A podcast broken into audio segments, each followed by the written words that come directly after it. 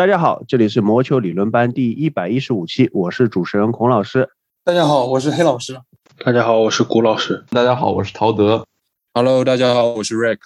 大家好，我是小猪。大家好，我是魔球。本期节目棒球部分，我们会聊这个赛季到目前为止频繁发生的安打比赛，以及洛杉矶天使释出球队的名人堂级球员 Albert Pujols。冰球部分，最近华盛顿首都人和纽约游骑兵之间的大乱斗事件吸引了非常多球迷的注意。这究竟是因为人性的泯灭，还是道德的沦丧？其实背后有很多的瓜可以说，包括 Tom Wilson 这名劣迹斑斑的球员，游骑兵老板对联盟的不满，球队的总经理和总裁被炒掉，围绕整个斗殴事件发生的竞赛事件和双方的二番战，当然也免不了要对 NHL Department of Player Safety 相关问题的探讨。而橄榄球部分承接上一期，我们本集继续聊选秀。这一期的选秀是在选秀结果揭晓之前录制的，但是没关系。我们聊的主要是球员的本身，至于球员到底去了哪支球队，相关对这些球队有兴趣的球迷按图索骥即可。好，那么先从棒球部分开始。我们录节目的这天是北京时间五月八日，然后到这个时候，今年已经有四场武安打比赛了。在之前一期节目里面，我们谈到了 Musgrove 的武安打啊，当时我们觉得因为武安打很罕见嘛，所以有了一定要说一下，对不对？然后没想到吧唧吧唧吧唧，Musgrove。之后就又弄出来三场武安打比赛，分别是当地时间。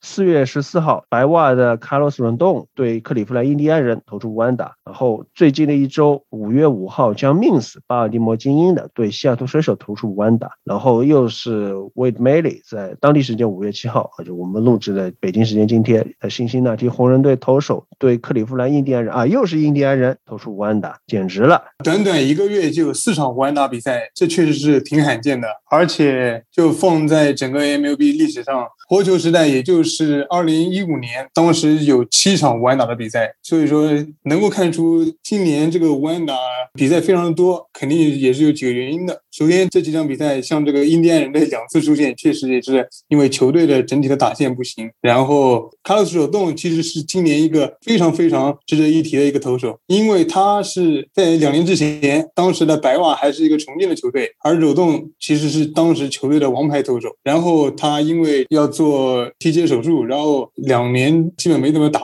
等到他回来之后，他居然发现球队现在已经是一个是争冠水平的这样一个球队，但是他自己已经是一个可有可无的角色了啊。然后在去年冬天，球队也把他放弃掉了，non-tender 掉了，然后又和他续下了一年的短约。结果今年表现是非常的好，目前的比赛中五胜零败。四得分率不到一，还有一场维也纳比赛，这个也是白袜队应该庆幸他们没有完全放弃这个柔动。然后 John Miss 这场比赛也是作为精英球迷，这个我是非常开心的，而且当时非常的巧，当时应该是早上六点多钟，这个时候我突然就醒了，然后我打开手机，手机的推送第一条就是 MLB 官方的程序 at bat，就是说精英队什么五比零赢了，然后这个时候也 就收到了这样一个新闻，其其实感觉没什么，但忽然突然说来了两条。推送说是焦密斯关打了，这个就有点让人意外了。其实焦密斯这两年的表现应该是怎么说呢？因为前年的时候。我记得当时，当时说那年他表现的非常好，然后拿到了美联最佳新秀的前三名。当时其实我对他并不是十分感冒，但是去年他从伤病归来之后，在下半程的一段时间内投的确实非常的好，然后也展示出了非常好的三振的能力。呃，这场比赛对阵水手队也是一个面对二十七个打者，也是一个几乎就要完成完全比赛的这样一个情况。有一个打者因为不死三振上垒了，也是非常的可惜。然后他也是成为了 MLB 历史上唯一一个没有被安打、没有保送、没有投出出生球，然后球队也没有守备失误，但是却没有拿到完全比赛的这样一个情况，所以真的是非常非常可惜。但是 John Means 今年的表现也是非常的好。而且能够看到他在对阵水手这场比赛中，二十七个打击里面有二十六个打击是第一个球都是投出了好球，所以说这这对于他拿到这场五安打比赛也是有着非常大的贡献啊。Wade Manley 呢，也是今天我们录制节目的当天，在对阵印第安人的比赛中完成了五安打比赛。Manley 这两年也是徘徊于各支球队，虽然说离开了精英之后，整体的表现还是非常不错的，已经是上升到一个。联盟中上游水平的投手了。但是上个赛季因为伤病嘛，没怎么出场。这个赛季的话，他目前为止虽然说他没有什么太强的三振能力，但是他。整体的表现还是可圈可点的。然后这场无安打比赛也是对他的一个褒奖。呃，印第安人队短短几天被两次无安打，确实也体现出了这支球队在打击方面还有很大的问题。像过去一直在进在打击方面进行补强，然后又迫不得已送走了领舵，现在球队在这个方面确实问题挺大的。去年。当以光芒为代表的这一些球队，他很喜欢在投手投到两轮的时候就把投手给拔掉，啊，就是为了避免投手面对第三轮呢，是有一种声音就。夸张点说，就有点像是哀叹，就是过去投手英雄时代不在了。就为什么？因为曾经有很多投手完投啊，王丰顺啊，厉害点就是完打完全比赛啊。那个时代是非常依赖一名强力投手，让他尽可能的投多久就投多久，只要没有健康体能上面的顾虑。所以呢，当时有一种声音认为说，哎，将来我们是不是看不到完打比赛了？因为所有的球队的教练都会，哎呀，赶紧的把投手给换下去，或者经常搞。一些什么假先发这样的策略，如果你用假先发的话，肯定是不存在说一个投手投完比赛的情况。但是就没有想到这个赛季短短的一个多月就看到四场完打比赛，这里面固然有几名投手个人的奋斗啊，哎，也包括几支被完打的球队，游骑兵、水手这两支是重建摆烂的球队啊。印第安人虽然可能还有着一些倔强啊，但是就大中区的球队打线拉垮也是。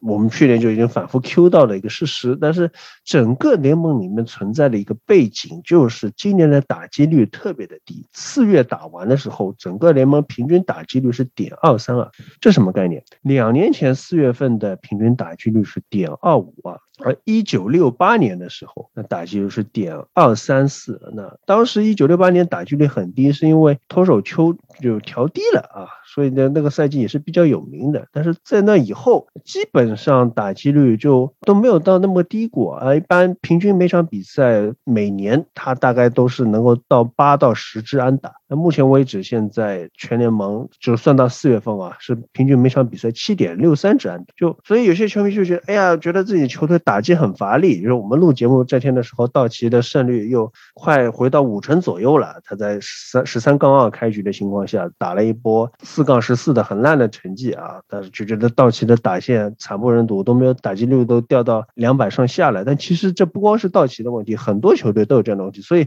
造成了普遍有球迷感觉，为什么我的球球队打击率那么烂啊，其实是大家都烂。就四月份全联盟的平均上垒率是点三零九啊，这也是从一九六八年以来最烂的。一九六八年是点二九四，长打率也是点三八九，也是从二零一四年以来最低的。但是二零一四年的时候也没有那么低的打击率和上垒率。而且今年还有个特别重要的因素，是我们之前节目里提到过，就是今年球可能是改过了啊，推测。如果原来的球，它去年能够飞行距离到三百七十五英尺的话，今年的用球可能会飞行距离少一到二英尺。还有一个因素，我觉得是特别关键的，那就是投手的球速。今年投手的四缝线直球均速是九十三点五英里，这什么概念呢？去年是九十三点四英里，而二零一五年是九十二点九英里。就这几年投手的直球球速是越来越快。结合到我们节目应该是二零一九年，我们第一年的时候就谈过很多飞球革命，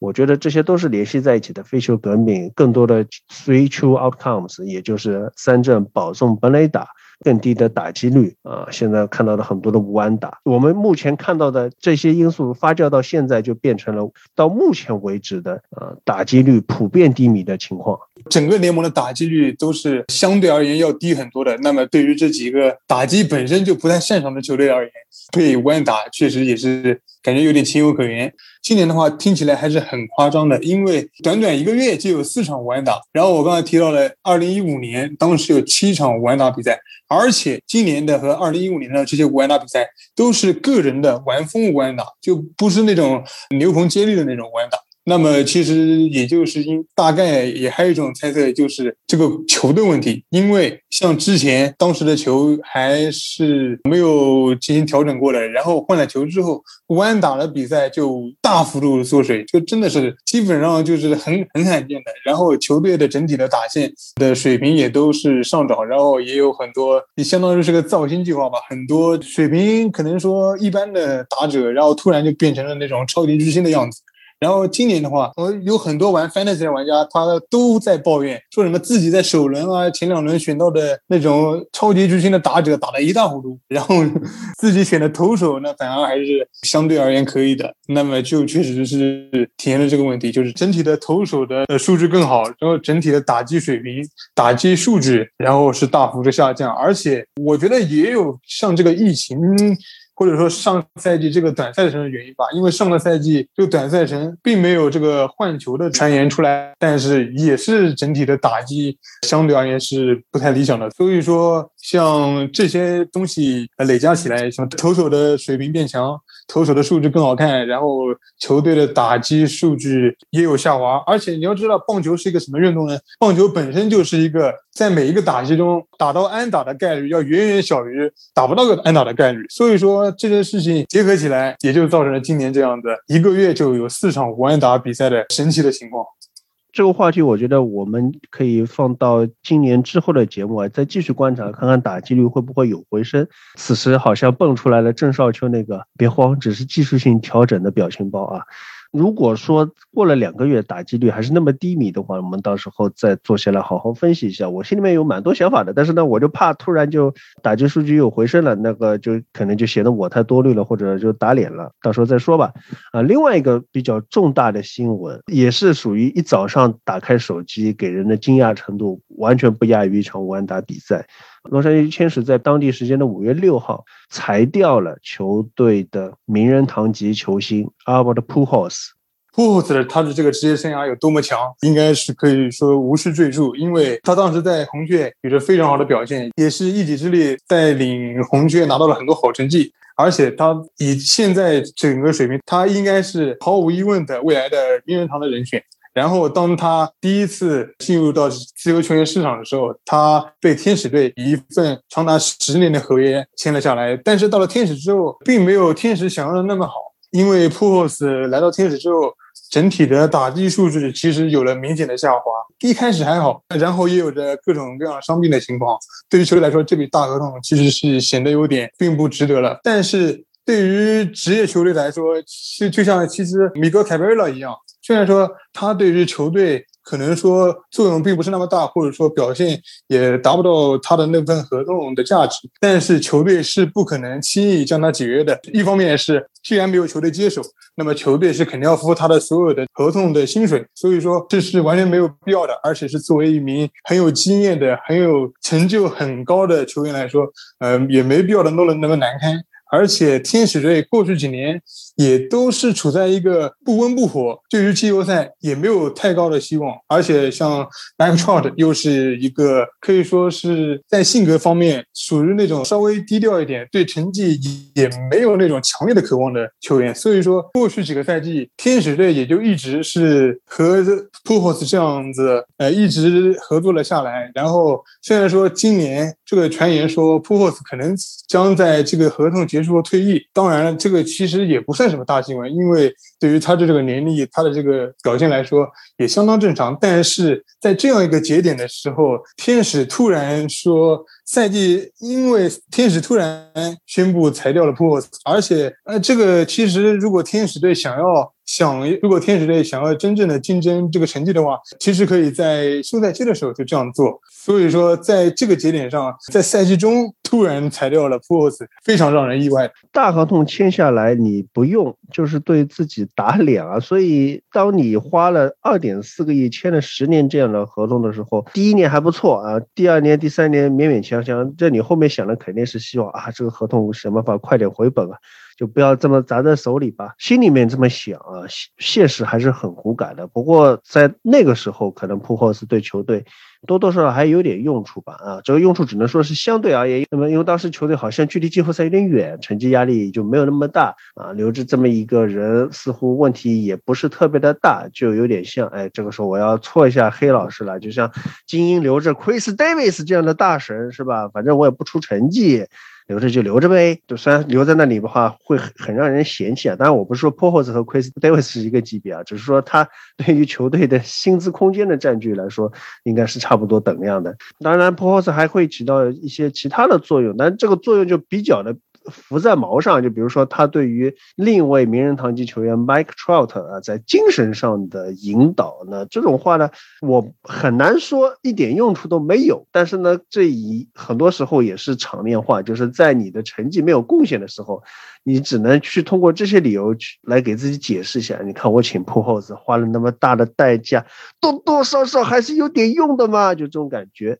但是这一个脆弱的平衡，看在老板花出去这么多钱的面子上，看在你是一个退役五年必然第一轮就进名人堂的大球星的面子上，看在好像你还能卖点球衣的面子上啊，姑且留你打打一垒手，打打 DH 这样一个脆弱的平衡啊，随着一个天才少年的到。来打破了。其实布子在大谷翔平到来之前，这个年纪已经很大了，而且当时他还有一定的打击水平，打击率其实是他是比较擅长的，而且偶尔来几发关键的全垒打，然后对球队的价值其实还是有的。而且其实，在一五一六那个阶段。球队已经开始让他打这个全职 DH 了，就因为当时的话，毕竟打全职 DH 的话，对于呃一方面他这个守备可能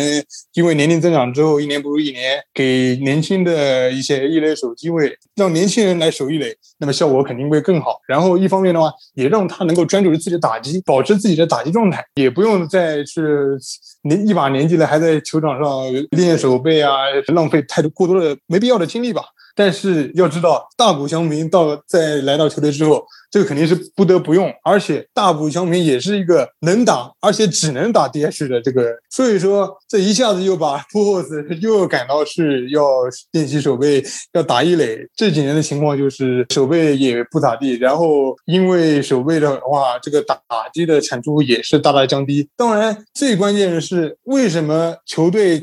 在现在这个季中比较尴尬的时间，选择和普鲁斯分手呢？那么其实有个，也是在位置上有很大的原因。年轻的球员 Jared Walsh 是这两年表现的非常非常的好，然后球队对他也是非常的器重。但是呢，普沃斯呢又是守一垒，而且像对于这种大合同球员，你要么用让他留在球队。那么肯定是让他先发的。如果你不用让他打替补，那你就把他裁掉。这都是这几年这个很常规的操作。那么只能把沃什去打这个外援手，然后球队的这个外援手反反正整体的位置也是比较拥挤，有其他的球员也要培养，像什么 Taylor Ward 曾经的一轮秀也是要培养，而且后面说不定 Adele 还有什么上场的机会。所以说球队的这个位置，因为大谷翔平和 p u s 两个人同时存在。这个位置方面就是非常的麻烦，就是很难调整到一个很平衡的这阶段。然后普沃今年的表现又不理想，而且像这个天使队这几年真的是招兵买马，一心想进季后赛，因为天使队已经很久很久没有进季后赛了。然后现在虽然说战绩不太理想，但是也是有不错的机会。所以说呢，就要让 p o s 去打替补。当然了 p o s 肯定是不能接受这样的情况。他们最后解约的最大的原因，也是因为 p o s 不能接受自己打替补的位置。所以说，球队只能为了球队的发展，为了球队这个新赛季这个季后赛的这个希望，为了球队年轻球员的培养，正好裁掉 p o s 也是最好的选择。所以说，最后也只能。以这样一个让双方都有点尴尬的这个解约结束 p u o s 天使生涯。下面来到冰球环节，上周 Tom Wilson 这个事情影响非常大，都没有想到影响这么大。呃，最主要的原因就是游戏兵在那场比赛就是 Tom Wilson 的这个犯规之后，在社交媒体上发了一份措辞非常强烈、非常严格，就语气已经和前些天 Panarin 因为这个个人原因回这个俄罗斯处理此事的那一次声明语气非常接近了。那次是 Panarin 跟普京的事情，那个就不提了。基本上他这次声明的这个主旨就是公开批评了 NHL 联盟的这个球员安全部门 （Player Safety Department），还有这个组织的这个负责人 George Parros，说他不适合在这个职位上继续工作。这个声明出了之后，影响自然是比较大。最后闹到游骑兵这边老板 James Dolan 炒掉了球队的总裁和总经理。这个事情其实比较乱，我现在都不知道从从最开始从哪一个点入手。涛哥，你先说一下。我觉得这个事儿吧，就是联盟官方肯定不能说是因为这个事儿炒了他，对吧？游骑兵官方也不能这么说。但是就是总觉得这个时间和这个信号，就是感觉就是因为他们说发了这个发言，所以把他们炒掉了。怎么说呢？联盟肯定不会让有人有人去挑战自己的这个权威，对吧？他们即使自己也觉得这个这个人不行的话啊，就是呃也会自己自己有做做这种改变，不会让不会让这个一个球队来指手画脚，对吧？如果开了一个头的话，未来以后这个 player safety 一个判罚，球队直接直接就就就开始骂你换你换那个换一个这个 head person 没有用，对吧？就是不能开这个头嘛。不过我觉得这个这个事儿最开始的这个埋下这个样子还是这个联盟自己干，没有这个金赛汤姆森。但是作为联盟的角度，我也能理解他们为什么会会有这么大的这个对吧？这个反应就是这样。有几个事情得说明一下，就是根据现在的报道，呃，游骑兵发的这份非常强烈言辞的声明和球队的这个总经理和总裁。现在都是都是前任了，都没有关系。这个受益者就是让球队社交媒体发出这个声明的人，就是老板，James Dolan，个也算名气比较大的老板了。毕竟在纽约，嗯，他也是 NBA 纽约尼克斯的老板。世界上最盛名的这种体育场馆，MSG 这个 Madison Square Garden，是游骑兵的主场，这都是跟他有关系的。所以是他。受益球队做的这个事情，而且他说是非常不满 John Davidson，就是游戏边这个前总裁，还有 Jeff Gordon 总经理想要去淡化或者说认同联盟的这个 这样的一个惩罚决定嘛，嗯，所以做出了这样的一个决定。然后官方说明里，嗯，他表示的是我对游戏边这个赛季的成绩不满意啊，觉得这支球队怎么说呢？这个赛季 underperform。没有发挥出应有的实力，这个咱们说过无数次啊。游骑兵在这个分区到底理论上纸面上的实力应该排到第几？一直在强调就是第五、第六的这样的一个位置，可以说是咱们这个四个人里公认的最最艰难的分区。打到这个成绩，我觉得已经是很很不容易了。而且最近状态挺好的，对，而且最近两个月打得非常好。这个季后赛争夺也撑到了就是最后几天，呃，更何况这支球队它的意向吧，肯定不在这个赛季。球队的新人非常的多，呃，他们这都是冲着未来，至少两年之后才会有一个实际上的做一个竞争吧。我觉得这点应该是和我观念差不多。就是所以刘旭刚这边这个这个决定，尤其是你要炒球队总裁，要炒球队总经理，你。选择在常规赛最后剩一周，剩将近一周这样的一个时间点去炒，差最后几场比赛了情况就很不能让人信服啊！我觉我觉得是稍微有点勉强的。他说出来，我不我不知道有多少人信啊，反正这里面咱咱咱几个没有没有人信。就我看球球迷很不满，我我就首先得更正几个球迷的。不满的地方吗，就是游戏兵发这发了这个声明之后，哪怕他瞬间删除，我百分之百会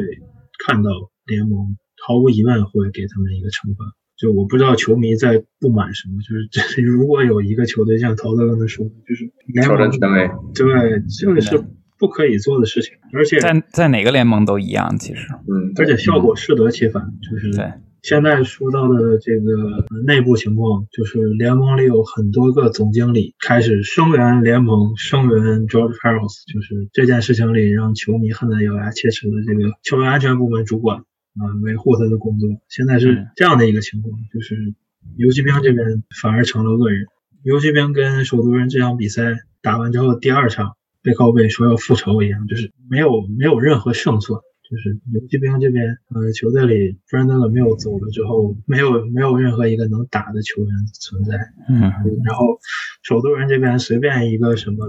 Brandon Dillon、什么 Anthony Mensah 都可以，就是打遍游骑兵全队吧，就都更不用说什么 Tom Wilson 这那种杀扰的情况。所以 b u c h n e r 是整场比赛就是一个目的，就想打架，是是非常不明智的一点，就就相当于。这个游戏兵这份声明在场上的这个行为，本来把一个很值得同情的情况变成了一个自己理亏的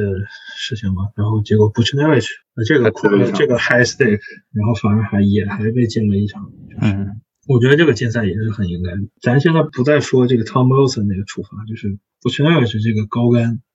罚一场，我觉得是没问题的。嗯，的确很危险，那个动作你看。嗯，你这属于带器械上了，直接。说回刚才有，刚才我想说的就是几个不能说教育，需要让球迷了解的事情，不能像游骑兵这样公开挑战联盟。第二是就是 b u c h n e v i c h 高干 Massa 这个啊被禁赛被罚款，不要钱的就是像像很很冤一样，这个也是应该罚的事情。还有一个就是 Tom Wilson 这个事情，Tom Wilson 说回这个 Tom Wilson 到底该不该罚这个事情？如果要是联盟要处罚球员，说要禁赛的话，那肯定是有一个 hearing，就是在禁赛之前，联盟会把呃球员要么就是正常时候叫到纽约，去谈话，去面对面的会议，要么现在估计就是直接打一个网络电话，这样所有的被禁赛的球员都会。经历这样的一个过程，听证，看到报道说这个球员要要 去要去听证，嗯，那他百分之百会被禁赛。如果这个球员当天晚上干了什么，在场上干了什么事情，第二天你没听到啊有有听证，那他百分之百不会被禁赛。这也不算给给球迷观看的一个小知识了，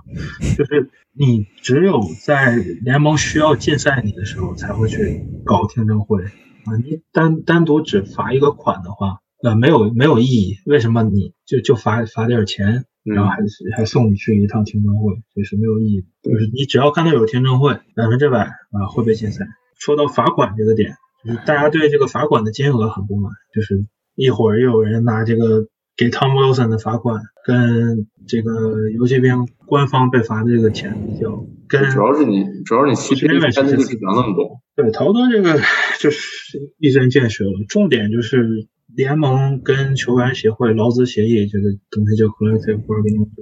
谈过很多次。CBA 这个东西，它里面规定的就是球球员协会跟联盟商量好这个指定的金额，就是你一次就能罚三千，你最多最多罚这么多。而且罚了的这个钱不是联盟要赚钱而去罚的。不要因为这这个钱数说联盟要赚钱怎么样？就是这个钱，所有收来的罚款都是用来给这个联盟球员协会的这个其他的这个运作啊去服务了。什么就是。还想不出来什么具体的例子，反正都是都用在了这个投资球员的项目上，无论是慈善还是怎么样，它不是联盟收来联盟自己留着的。所以这件事情简单来说，我觉得是游戏兵强行赢得了这个球迷的舆论，和。和同情当然，但是在联盟里这边内部是闹得非常难看的。联盟呃，现在看游戏兵非常不爽，估计裁裁判也是。就是我觉得呃，幸亏他这个赛季没进季后赛吧。但是说实话，进了季后赛之后，我觉得一个对他们有利的判罚你都见不到的。嗯，对。甚至记仇的裁判，下赛季开始，游戏兵这边可能也会就是吃一些小亏，嗯，针对一下。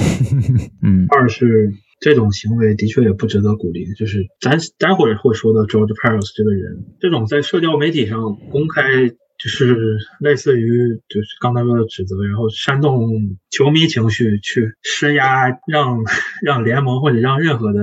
公司或者组织去炒掉一个人，让一个人失去工作，这这种行为都是就是业余挺不职业的一个事，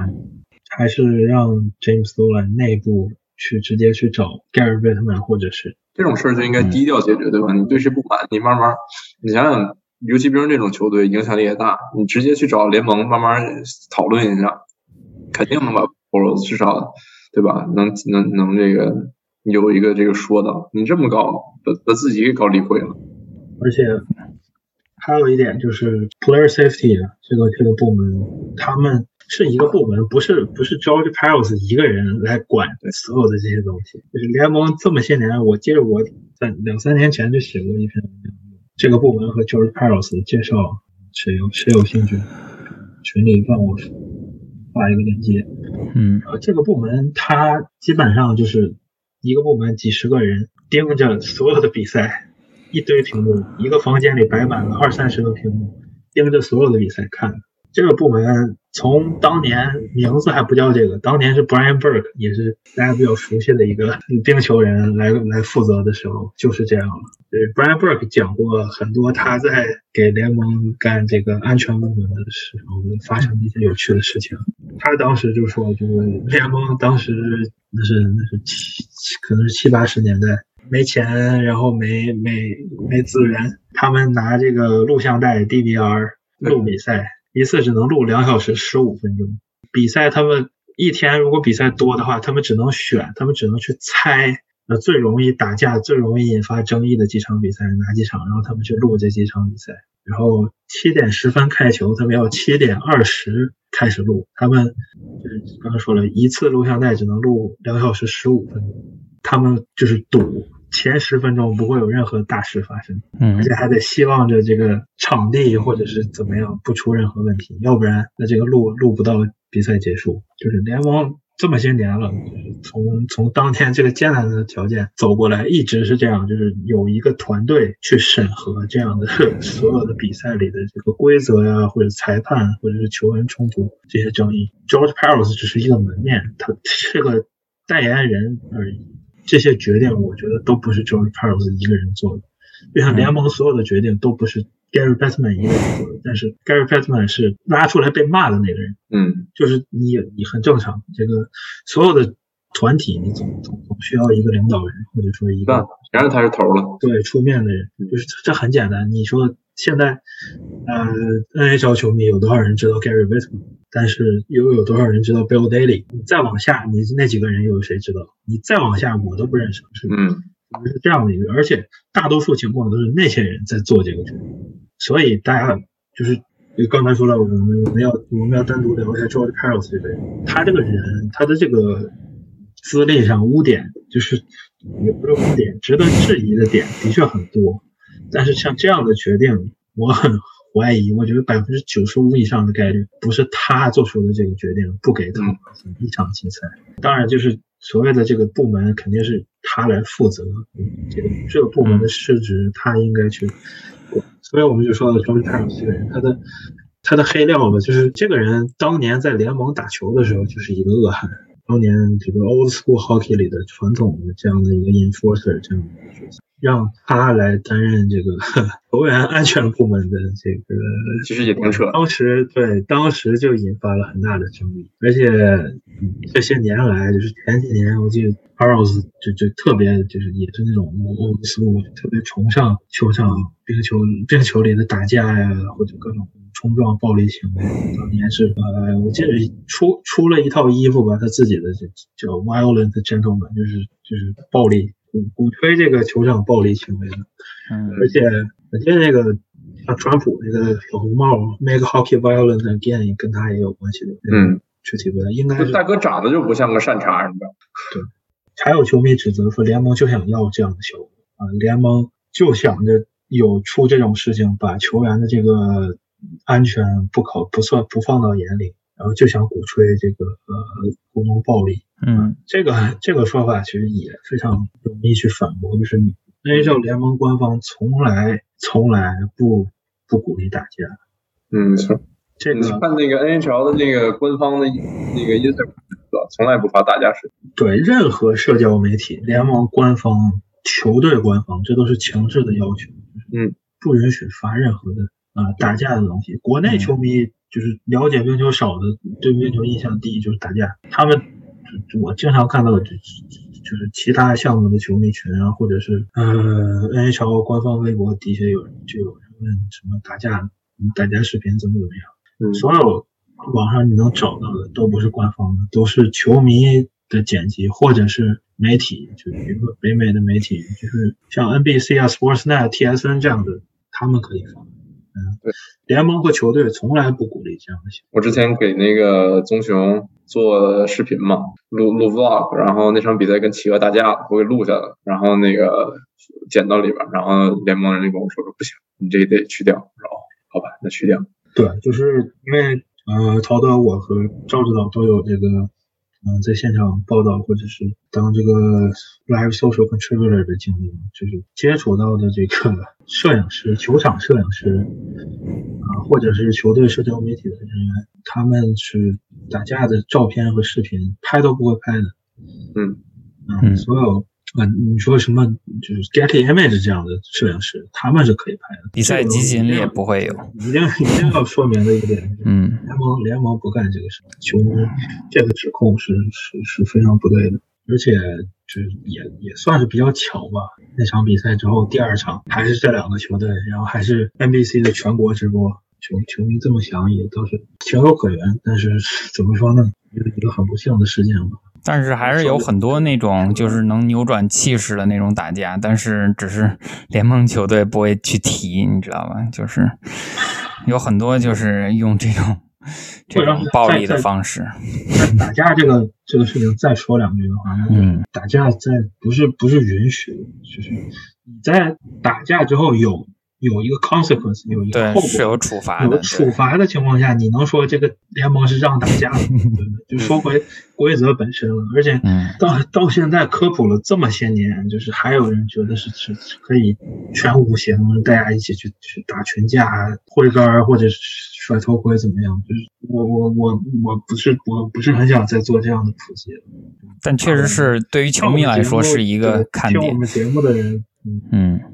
不会不会再这么去想。嗯，那场比赛收视率的确的确高，嗯，这个呃肯定躲不掉，是联盟利益做出的这样的一这样的一个事情吗？啊、当然，就是咱扯了这么多，最后还没还没说到 Tom Wilson，最后最重点的就就应该说 Tom Wilson 这一下，你觉得 Tom Wilson 就是咱重点最该聊的这个行为，你们会给什么样的处罚？我觉得球员就就这种球员吧，呃，就是很典型的那种，嗯、怎么说呢？很多球员就是这样，你在场上看到的是他们一样，在现实生活中看到另外一个样子，对吧？你想想 Brad Marchand、Tom Wilson，其实在现实生活中都是还挺挺正经的人的。他们比赛打成这样，很大一部分是自己的这种，也是说呢这种能这一种一种一种这个叫 playing style 不太一样，对嗯，就是一种风风格了，嗯对，也是看家本事，相当于对吧？嗯，我觉得他们就是创，就像之前 Shane Avery 说的这样，他们自己只是创造了一个这个人物而已，然后让球迷去爱或者去恨。但是 Tom Wilson 这个，我总觉得这次他很很很很明显就是这个呃有点过激了，对吧？他虽然最后会说最后说他给这个 Plainer，就是另外一个当事人对吧，已经发过短信问候过了，但是我觉得这很难平民愤，你知道，他第二场比赛是去打那一架，很大一部分也就是去评这个众怒，可能结果反而更嘚瑟。第二场比赛他打到一半不打了，也很明显就是不想在这个众怒，对吧？我觉得就是这样。呃，未来这个球员肯定在纽约就就不用跑了，对吧？就招恨了。他在波士顿已经招恨了，在企鹅、匹兹堡也是，他就已经逐渐变成东区这个恶人了。呃，没有办法，他这个职业这这职业就是这样，对吧？他尤其是在那个岁数变大了之后，然后技术下滑，他更需要用这方面来来巩固自己在球队的位置。嗯，关键奇怪是他这个技术这两年没下滑，最关键。他还没到对，嗯，对，关键他这两年技术是在上升。他虽然那个进球越来越多，得分越来越多，但是这个这个暴脾气一直不改，对吧？嗯，这就这完全就是 playing style。啊，就是打球的风格的球球队。其实你要说这个，我还有一个更危险的话题。我觉得联盟里很多球星他的打球都很脏，惹惹到大半球迷吧。我觉得 Cindy Crosby、Connor McDavid、Connor McDavid、Mark Sheffield 一线球星里打球非常脏的很。嗯，当然，David 其实打球，每个 David 打球并不干净，其实 Crosby 打球不干净，但是你就得这样，对吧？你就得 overpower 他们对这赛季有点那个，以前还好，这赛季他们动作比较多。我觉得理由很多的，就是 David 以前也那什么，其实 就是呃，怎么说呢？联盟永远无法就是这个球员安全部门和也好，裁判也好，就是。特别艰难，永远吃力不讨好的位置，就是不可能满足所有人。你给任何的判罚，一方都会觉得满意，一方觉得非常不满。然后，可能大多数球迷意见也会不一样，就是这个做不到啊。无论是场上还是事后，让这个球员安全部门去看，能做到一致吧。但是 Tom Wilson 这个，我觉得应该被罚。虽然联盟解释好像是当时是在 Storm，就是写了一个冲突，当时是一个。正经的行为，但是我觉得他对 Panarin 那个行为非常危险的，就是哪怕没受伤，我一我说过好几次，我不同意联盟这种按受伤严重程度来给判罚的行为。嗯，这个动作就已经足够危险，有伤害意图的这种动作。但是，嗯，每个话题都能扯远，我刚才又要说说，就是球员在场上的这个防守动作、进攻动作。永远无法保证一致。就是你看 McDavid 或者 Crosby 打球，一场比赛被 slash、被 late hit 几十次，你每一个都吹，那这个比赛就没法看了，毫无连贯性。一场比赛要给二十多个小罚的情况，那所以他们球员、球星这种顶级球星在被侵犯的时候，就火气非常大。就 Crosby 也好，McDavid 也好。其他很多球员都，其他很多顶级球员都是这样，就是他们有时候就是被骚扰烦了，他们会做出一些也很危险的动作，冤冤相报，这个是我感觉目前解决不了，我我是想不到什么解决方案的。冰球这项运动的特性就是大家在这么小的一个场场地里，然后尤其现在这个比赛节奏越来越快，球员滑翔速度越来越快的情况下，我觉得这是非常难的。联盟也很难，球员安全部门也很难，嗯，球星也很难。而且联盟现在就是自己对于内部对于这样一个行为，它有很多不同的意见呀。就像刚才我们说的，其实这个决定也不是说 Paris 一个人做出来的，或者说是 Gary Bettman 一个人做出来的，呃，就是他们自己对之前的一些判罚的，比如说 Brandon Carlo 那个，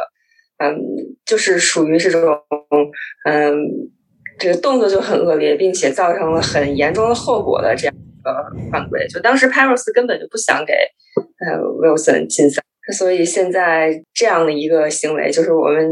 球迷看了很生气，觉得是嗯很可能造成这种严重后果。虽然最后这个也没有那么大的事情吧，但是就更不会给这个禁赛了。就这样，这这次不会给禁赛，也我觉得也是考虑到啊，之前已经进过了什么二十场、七场，按照这样一个尺度的话，那 Wilson 以后真的就一直都在小黑屋里度过了。重点是，呃，最联盟说好的这个打击惯犯的这个 对主题没有执行，当然，呃，理由其实其实挺好，挺好理解。就是所有他那些犯规都是在比赛真正进行的时候，就走表的时候发生。这次这个冲突是就是球已经摁住了，对，已经死球，然后两边在在一个 scrum 这个就是集体推搡的时候做出的一个行为。嗯，联盟他怎么说？按按规矩办事也好，还是怎么样？你说的太死板，他的确太死板，但是就是。说来说去，咱今天也聊不出一个结论。我已经惹惹遍了联盟，也惹遍了球迷的这样的一个观点了。就是怎么说呢？当年就 Brian Burke 当时他还提到一点，就是 Old School 好体的时候，都不是看球员伤没伤，是看伤了之后缝多少针。缝超过十针的情况要罚多少场？那个伤口缝不到十针的情况要罚多少场？就是你，你总得有一个标准，你你不能每次都是一个你主观看这个东西，尤其是很多很多种犯规，咱咱可以想到无数的例子。你从正常速度看是一个效果，你慢镜头看发现这个比想象的要恶劣了很多，或者嗯没有那么严重。就是有的时候真的就是他太难了。就其实所谓的这个 Brian Burke 之后，不是 Brandon Shanahan，就是现在枫叶的总裁。Brandon Shanahan 在这个 Paros 之前是这个球员安全部门的主管，他在在管的时候也是一样，啊，也是一半的人在捧他，一半的人在骂他。很正常的，就是他当年是我我记得有那个呃球员安全部门小课堂那种视频啊，这这这两年我没看到有更新，就是球每次每次这个被禁赛，现在联盟还是会发一个视频，就是比如说布什内维什这次高杆。嗯，就是所有的被禁赛的联盟都会有视频，在官网可以看到，球迷可以去看联盟官方给的解释，就是他会用多个角度，他给你慢动作，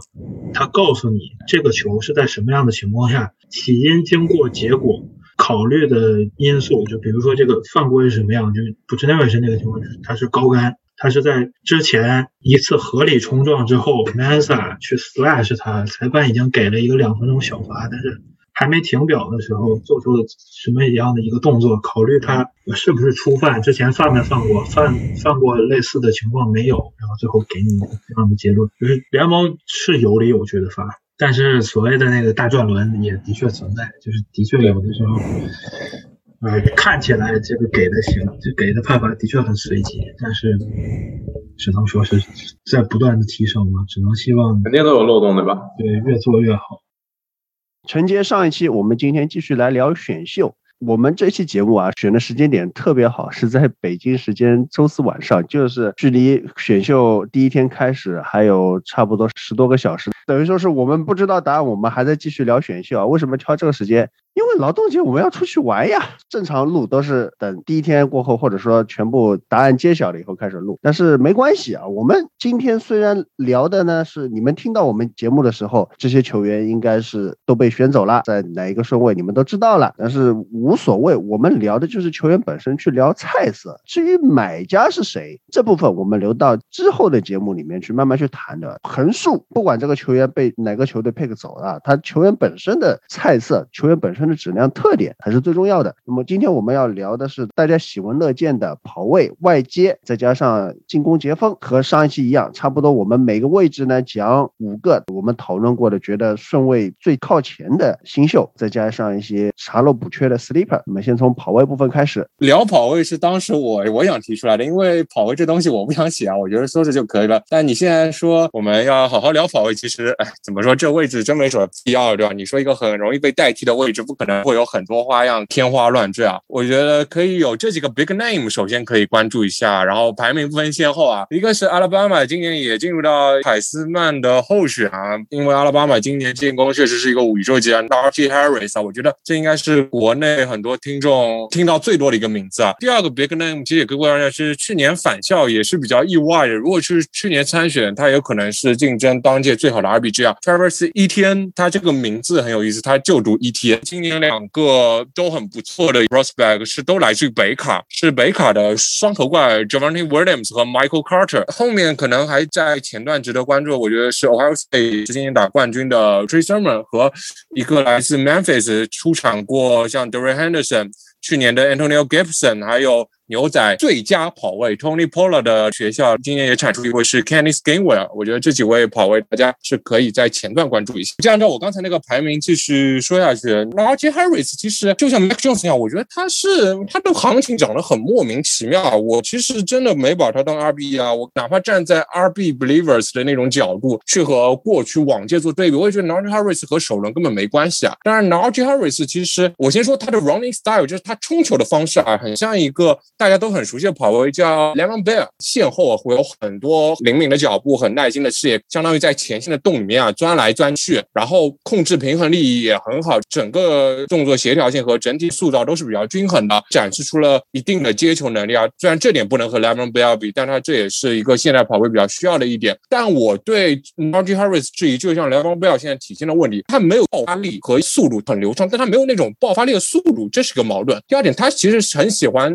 在线里面像钻洞，在 gap 里面切换，但是它同时又不是那种十分强悍的 power rusher，所以它整体其实是一个很矛盾 prospect。对于这种，就是我首先就已经会有一点犹豫，它这种东西到底能不能转换？然后它的问题其实就和 Levan Bell 现在问题一样。他这种跑法就必须要在一条很好的 OL 下，同时也要需要一名很好的 QB。首先，你的 OL 至少要撑住，让他在线后让他观察，要让他去有机会去发挥线后第一步 hesitation 的，然后去找一个 gap 的一个机会。如果你像比如说像去年钢人这这种 OL 一下就破的。或者说莱蒙贝尔去了喷气机之后，那那种 O L 一下就能破了，你根本没机会发挥这个优优势，你你你就不要再谈你还能有什么样的发挥了。第二点是一定要要要很好 Q B，因为你就算前线很好，如果你的 Q B 是一个很垃圾，像 Sam Donald。对方防守组可以轻松的放一个七人 box、八人 box，你哪怕过了一层好了，你后面人实在是太多了，你怎么钻你也顶多是冲个三吧。就像最近我还在吐槽那个 Brian Boring，最近又发了一个视频，花了什么一分两分半钟去讲那个 Najee Harris 脚步，然后那一球就是对手摆了一个八人 box，然后 Najee Harris 反正脚步确实很漂亮，各种大幅度摆动，最后就冲了一个三四嘛。所以 Najee Harris 是让我一个我都不知道怎么去定位他。而且呢，然后 Harris 有个很有意思的点啊，我觉得甚至很多人去说，两年前的阿拉巴马有个首轮跑叫 Josh Jacobs 去了雷达，他比 Najee Harris 就小一个月，就小一个月零两天。这 Najee Harris 这个年龄有多大？他高中就没有跳级，然后又在大学打了整整四年。他的年纪其实很大，虽然说年纪大代表他未来去职业可能一下子适应程度更好，因为他的身体条件会更职业化。但是你年纪太大了，你能用满四年吗？我都是个怀疑啊。第二点，其实我本身是不想说，其实最近我看到有人在说，就打了两年先发，然后说呃 n a t h a r i s 损耗不大，我觉得这真的是有点张口就来。Najee Harris 他打破了一个 d e r r y Henry 的校史记录啊，所以他的损耗不可能低啊。他其实四年一共比一天这种打了四年先发的一个跑位少了五十次持球左右，他的损耗也是很惊人的。所以说这样的一个 p r o g r a m 从能力上。从顾虑上都不应该去说什么前轮去选，我觉得哪怕我站在 RB Believe 的角度，我觉得他是一个三轮级别的跑位啊。第二位跑位是刚才说到的一天，一天其实我也可以先说一下他的跑法给我的感觉啊，就是四九人的 Rocky m o s t e r 去年揭幕战 Rocky m o s t e r 应该是上来就一个七十码冲球达阵，然后又是一个 Texas Road 拿了一个七十码接球达阵。然后全场他就隐形了，里面也冲出来，外面也被锁死。然后自由那场反正也是低比分输球。然后一天也上一个线，他就是说的那种 plug 型球员，就像火花在嘣的一下，就像爆出来了。他有那种 home run 能，就是你一挥杆，如果挥中了球，这个球就立刻飞出场外的那种能力。但切到了外侧。这种加速控制能力，但他在内侧脚步会有有点迟钝，阅读也不会很好，经常在内侧选动的时候会和 O L 去撞到一起。他有很好接球的一个手感，可以去想想 Evan Kamara，我觉得在接球这个所有方面，这两人是比较接近的。他还有个很奇怪点，就很多莫名其妙的吊球，吊球率也是相当高的。不过去年我在最后一篇说 Jonathan Taylor 的时候，因为橄榄球的它的那个形状就决定了落地时候球有没有滚出来，然后滚出来时候有没有又没有控制住，所以吊。球更多是一个顾虑啊，他到底是不是在职业里面会不会改进，或者职业里面会不会还有掉球多的问题，这也是有待观察。我觉得他是一个天赋很好的，但不看高光来说，实际作用我觉得有限的。他是可能和往届对比接近准首轮的跑位。然后是北卡的双头怪，我要双头怪，今年我是特别喜欢，特别是 Javante Williams。当然，Michael Carter 也是两个人有一个最显著的特点，就是他们能防止自己被情报，被情报之后还能争取嘛。之前也是说，大学数据和职业数据转换之间还有一个很大的鸿沟啊。但是我们从过去几年的数据来看，所有 RB 大学和职业转化最好的一项数据，那就是躲避和避免情报的数据。就像去年最好的这项数据其实是 Zach Moss，因为这个点可以这样理解：你在大学能 break tackle，代表你在职业也有可能去 break tackle，而你在大学说你能一下子冲出来很多，或者你在大学说你。有很好的事业，你到职业变了一个更艰难的环境，就但 break tackle 那是一定能发挥的。所以 Javante Williams 和 Michael Carter 是我觉得目前看来可能行情不会那么高，可能只能说二三轮徘徊，甚至更低一点。但如果说有球队想选跑位，冲动头脑去选择这两个跑位，我觉得会十分棒的一个结果。Javante Williams。我觉得他可能会有点像 d a v i n Cook 或者 Leonard Fournette 这种，就是稳，你只要在合适体下。然后 Michael Carter 两人也是很类似，但 Michael Carter 技术上会比 Jamal Williams 再弱一点。然后我觉得今年 RB Five 其实，哎，因为 RB 这个位置排排到 RB Five 也是比较复杂。然后 RB Five 虽然我其实初步想的是 Ohio State 的 Trey Sermon，Trey Sermon 他就是一个内侧型的 Power Rusher，就是和前面的几个人都不同，他是一个纯 Power Rusher，并且有很不错的 Cut，并且也有一定的三档能力啊。相对来说，他是你在跑委会里面，或者说你有一个需要一些轮换里面，他能一下子就能给你做出贡献，是一个你选到了第二年就能作为可能替补跑位登场。包括像去年比较好的 Anthony Gibson，他刚上来的时候其实也是有点挣扎的，需要一定的适应时间。Trey Sermon 这一点可能会要好很多。另外一个刚才还讲到的一名跑位就是来自 Memphis 大学的 Dennis Gainwell。其实这几年 Memphis 出了很多很好的进攻组技术球员，包括我刚才说的几个跑位，还有像 Anthony Miller，都是那种很全能、很全面，然后比较花式的那些技术位。而 i n w e l l 也也不例外啊，他是能直接去谋寻到外侧去接一个深远传球的这种跑位啊，真的是十分的棒。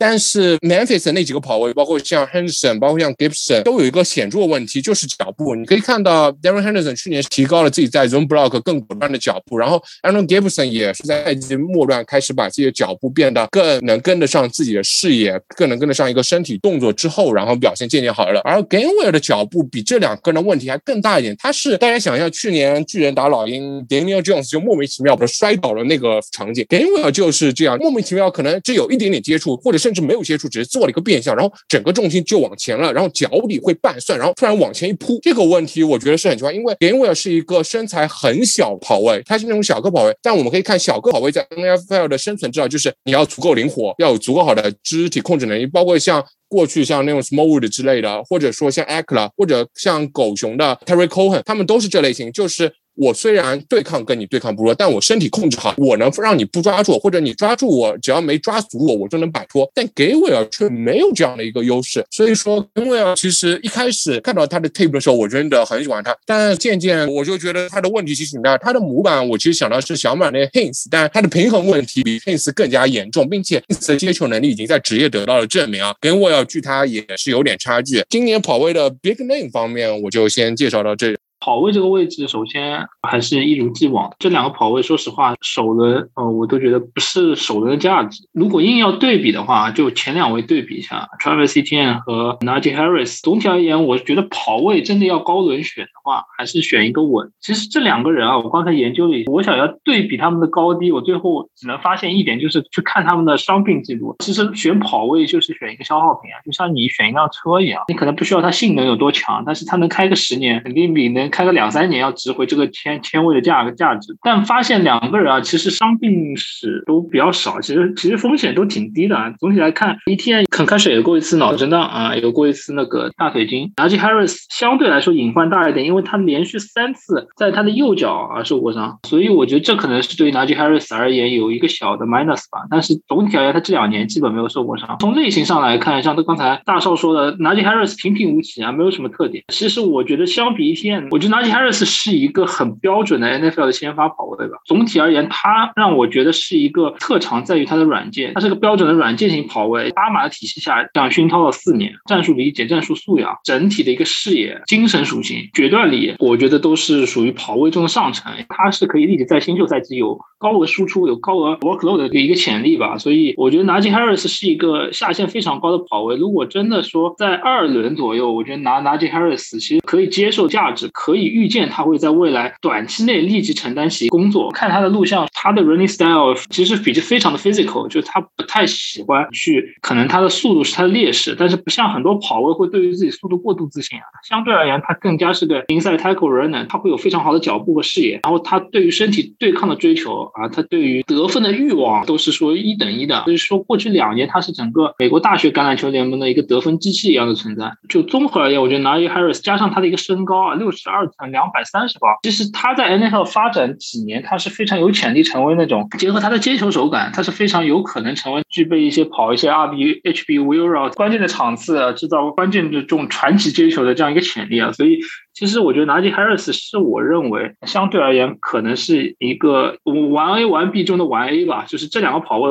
总体而言分不出太多高下。Travis Etn 的天赋可能会相对好一点，但是我们看他的一个直线速度，其实 Najee Harris 的四十码有四点五，对吧？但 Travis Etn 四点四六。假设 Travis Etn 有四点四，那我觉得可能我会把 Travis Etn 放在 Najee Harris 之前啊。那 Travis Etienne 显然他的特点正好要相对而言要和 Najee Harris 相反一点，对吧？但是他的一个变向能力，他的一个爆发力，甚至他他在比赛录像中体现出长距速度，我觉得是 Najee Harris 并不可比拟的跑位。其实，在选秀中表现出 dynamic playmaking ability 是顺位的基本的一个保证，所以从这点上来讲，我觉得 ETN 从他大学表现来看，他要比 Najee Harris 的上限要高的非常多。我们看 Najee Harris 在巴马四年时间，其实在前两年我们都说他其实是一个备胎。他这样，如果他有这种传世的天赋，他为何一直躺在各种包括我们说什么 Damian Harris、Josh Jacobs 等等人之后呢？对吗？就是相对上述几位而言，Najee Harris 在生涯早期没有体现出很强的竞争力。当然，我觉得过去两年。他是一个非常成熟的跑位。拿吉哈瑞斯这样一个二轮前任在他身上，我觉得其实是一个非常稳健的选择。但是你要从硬说价值角度，其实二轮选跑位依然是高的，而且选拿吉哈瑞斯这样一个上限不足的跑位，但我依然觉得他的一个整体的软件 baseline 非常足，所以他可能会基本是成为 NFL 后场很稳固的先发，很难看出他有什么大失误，或者是他的 production 会很低，就基本上难以想象啊。但 Travis Etienne 他这样一个身板，我觉得进 NFL 是有很多顾虑的，或者说他能不能适应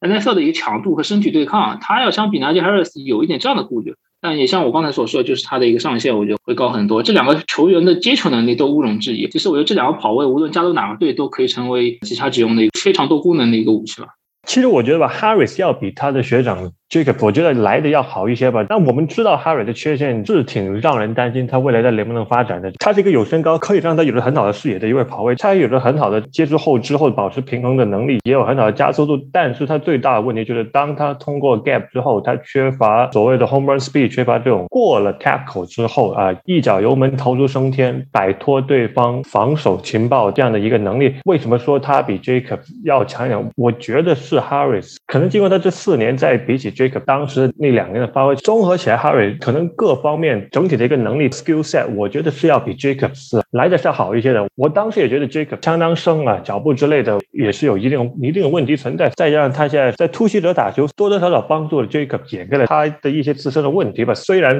他也不是说打的特别好的那种。再加上我觉得可能是经过过去一九和二零年两年 Harry 太过被衬托的表现之后，球队在第一轮或者是他成为今年第一个下降的跑位，我觉得是不奇。怪的，在考虑到他可能身体条件上面不考虑他的年龄情况下啊，我觉得他可能是要比后面像 ETM、像 Carter 和 William 可能都来的要好一些些的一位跑位。可能对于一些有传统可能倾向跑球或者说是急需跑位的球队，我觉得有些球队可能还是会忍不住会在一轮中间末的位置或者是二轮初就选择 Harry 的这样的一种跑位。而我说这支球队，其实我自己很担心是钢人。我再说一下 Crimson 的 ETM 吧，可能他应该是在国内球球迷。或者说是看大学橄榄球不多的球迷的群体里面啊，这个知名度仅次于 n a k i Harris 的一位跑位，因为在大学在 Clinton 打满四年啊，这个再加上基本是团队季后赛都有出场啊，所以给大家留下的印象是相当足的。有人说他偏卡马尔，但是我觉得他好像并不太像卡马尔那种类型。虽然身材再加上他他的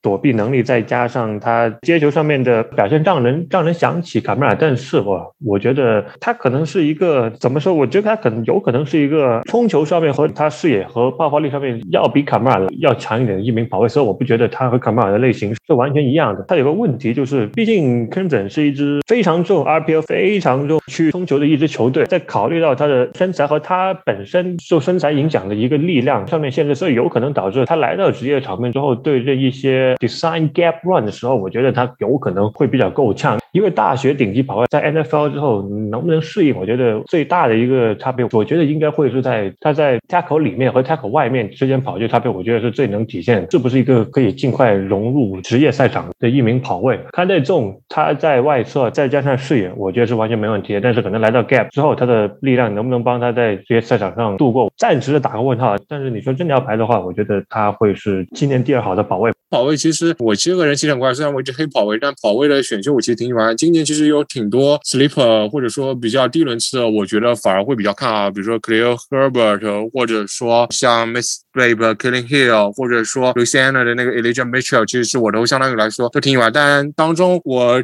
讲一个 Chuba Harbor 啊，虽然他今年行情一路下滑，包括也和 Mike Gundy 的那些问题有关啊，但其实去年我相当喜欢他，所以今年我忍不住想稍微借着这里插个私货，因为选秀简报没来得及写啊。Harvard 是一个有视野啊、有速度啊，又是一个 One Cut 的能接球型的一个很全能的一个跑位啊，但是可能他的 elusiveness 或者 agility 可能会偏差一点。当然，它会有很多，比如说五码到十码的一些冲冲球数量，但可能说十五码以上，或者说再近一点的冲球数量，可能就稍微占比比较小啊。当然，我觉得他进入 NFL 之后，他现在可能轮值，我觉得四轮五轮，哪怕说去考虑不考虑跑位的价值，可能也就四轮五轮的样子啊。那我觉得选到他之后，他可以立刻成为一个能进入轮转或者进入跑委会承担一个特定角色一个跑位啊。对于 Tubal Hubbard，我觉得有一点质疑是说，他可能会很依赖体系，比如说如果在一个 outside zoom 或者一个 Y zoom 的一个 blocks。病里面，他可能会一下子跑得很顺，包括他把自己所有视野能力啊，或者说把自己的速度优势、完看能力都给发挥出来，甚至能成为范德西里面一个很好的一个跑位。但一旦比如说他去了一个比如说 gap block、power block 这种 scheme，我觉得他可能连上场都可能够呛，完全跑不出来。他其实虽然我去年其实很看好他，但今年表现确实让人失望。但我其实还是说，我觉得他和 Mike Gundy 当时休赛期做的一些事情，可能影响到一个球队整体的发挥。其实 OK State 今年整体来说，我觉得都。都有点，有些时候会显得有点挣扎，或者有点心不在焉啊。它其实让我想到了，大家还有没有印象？但是几年前狗熊在。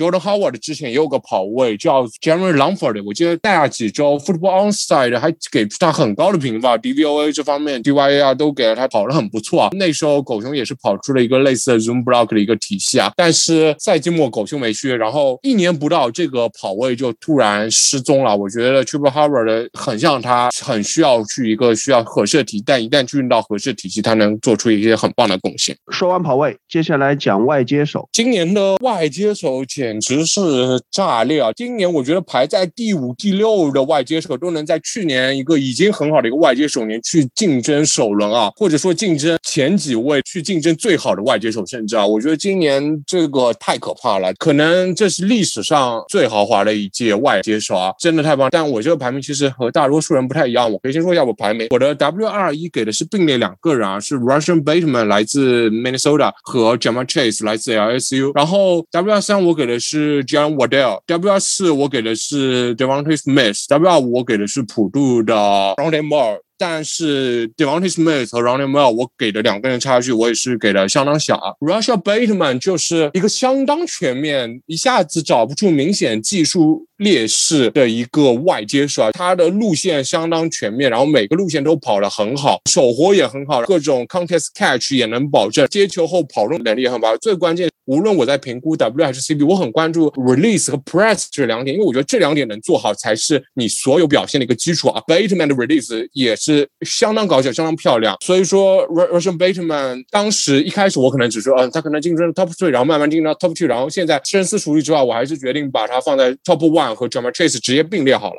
因为 Chase 也确实很诱人。Bateman 的问题就是他缺少那种统治力级别的 Chase，啊相对比如说，比如说他没有 w a d e 那种速度，他没有 Jamar Chase 那种强悍的对抗能力，也没有 Devontae Smith 那种很圆滑、很柔顺、很扎实的接球能力，但是。他就是一个相当全面，他让我看到很多 Michael Thomas 的身影，我觉得他是能朝那个方向发展的。Michael Thomas 其实也是一个相当全面啊，包括他所有的路线都能跑得很棒，所有的点都做得很棒，唯一就是说他的速度和爆发力比较欠缺。然后 Bateman 也是这个问题，但我觉得你在一个合适体系下，或者说真正进入 NFL 之后，最重要的还是回到技术的这项本质来说。什么 Chase 大学里面年纪轻轻就以大医生们进来就吊打那些大四老油条一样，根本防不住。特别是他今年四十。码成绩，然后我又看了一下，他和等会我接下来说的两名八码的大外接手一样，都受到了一个臂力比较差四分位的牵制，没有打出一些深远表现。但他其实有很很棒的一个深深远拉开 separation 的能力，包括他那种接球，你不管怎么去干扰他，他都能给你接到那个球，并且他是那种一边跑能持续加速，或者在跑了已经十码之后，他再给你一个加速，再给你甩开的那种外接手。所以这种人真的是很变态。但是 Jamal Chase 有一点，我在。录像里面从 trace 的角度，从技术角度来说，他在 release 的时候，他的手部动作比较欠缺，他经常很习惯就让脚位去在 press 的时候去碰到他的胸部，去对他的正面进行很强的一个施压，导致他其实在起步之后碰到 press 的 separation 其实是相当差的，可以说他短路线不能一下子拉开空间。虽然说他在大学层面根本没有碰到压力，就算你怎么 press 怎么强硬，我最后还是能甩开你。但是这一点能不能转换到职业呢？我觉得是可以打个问号的。就像职业里面也有，我当时举一个例子叫 Kenny Gardy，他也是我拉不开 separation，我短距离路线跑了也跑，但我就是能接。Drama Chase，我相信他可以做到这样的程度，就是你就算贴的我再紧，哎，我能接就是能接，有天赋就是可以为所欲为。但是这是我一个比较大的顾虑，我觉得他在这点技术上是有很大的提升空间，所以最后我才是说。Bateman 是可能和他并列在一起，因为你真的到了 NFL 之后，你不能指望还有那么多长传一对一的机会，你必须要去在中短路线上造成更多的威胁，去帮助到球队推进。当然，我这儿的模板是一个我不喜欢用作模板的一个人，是 Terry Hill，因为 Terry Hill 其实你如果大家有人说去关注到过他大学的表现，其实他的表现相当糟糕，路线跑得不够 sharp，面对对抗也很犹豫，手活也很差。其实他现在在球场也有这个问题，他的脱手率、脱手的次数其实和他 big play 的次数不相上下。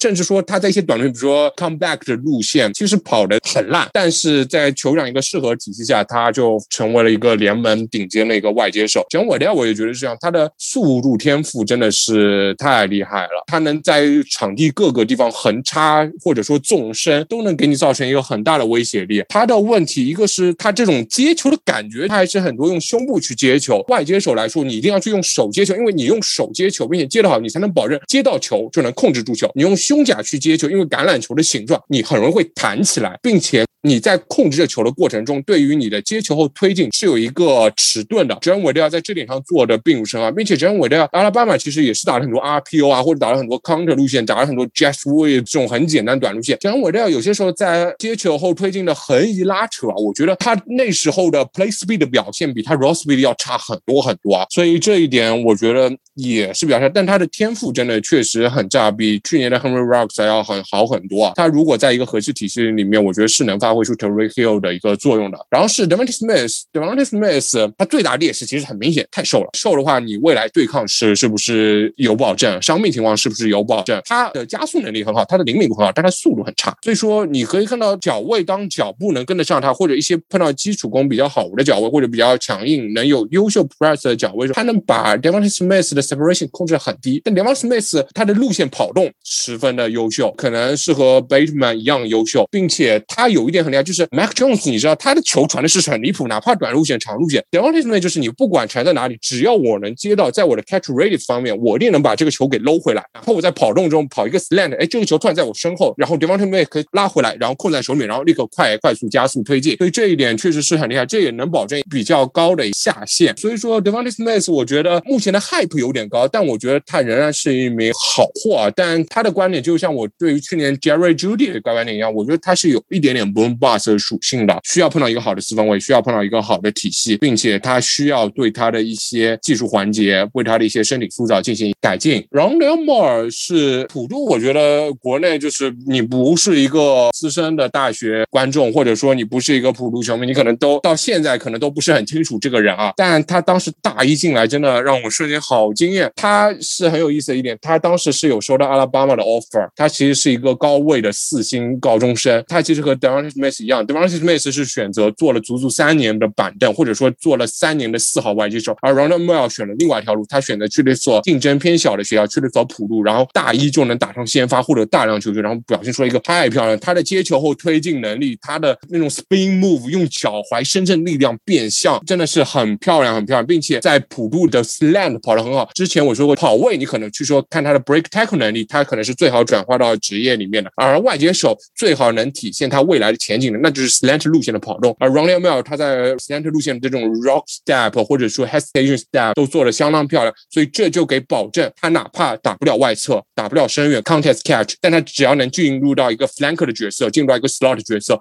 去跑那些 slant，去跑一个硬路线，接到之后去把一个可能三码路线跑成十码、二十码甚至五十码的路线，那他就对球队会有很高的一个贡献。所以 r o n d e Moore，我觉得他在大学里面其实是。普渡的四分位和普渡体系限制了他，他的上限其实是相当高的。对于 Ronnie Moore，我觉得最近也有一些声音啊，我觉得其实是很奇怪的。比如说 Ronnie Moore 的大学伤病史很不好，这点首先确实 Ronnie Moore 受到过腿筋伤势的困扰，但是真注意到他那是大二那年打 Minnesota，你去看那一球的慢动作，你可以去发现他是把整个膝盖都掰了，就像脚卡在了草地里，然后整个身体靠前，膝盖硬掰了一下。很多时候这个动作是很危险的，无接触时候受伤这种很危险，但最后确诊下来，Ronnie Mill 只是 hamstring。我之前也问过一些有职业一些经验的队医，他们说其实这代表他的膝盖结构可能是比较好的，他不能直接你说这一次腿筋伤势就给他冠上一个什么玻璃属性，这个是很不对的。队医并且看了他一些最近的训练视频，也说他其实最近一直在塑造他自己小腿和四头肌的一个力量训练，这也是保证他腿筋拉伸度。所以你只仅仅说膝盖伤病，Ronnie Mill 是玻璃属性，这是很不能谈。然后另外一点，包括 PFA 也。说什么？过去两年 r o n d e Mill 只打了七场，我觉得这也是 PFF 或者说看 PFF 的人张口就谈，一听就信啊。首先，去年 Big Ten 是减了很多场次啊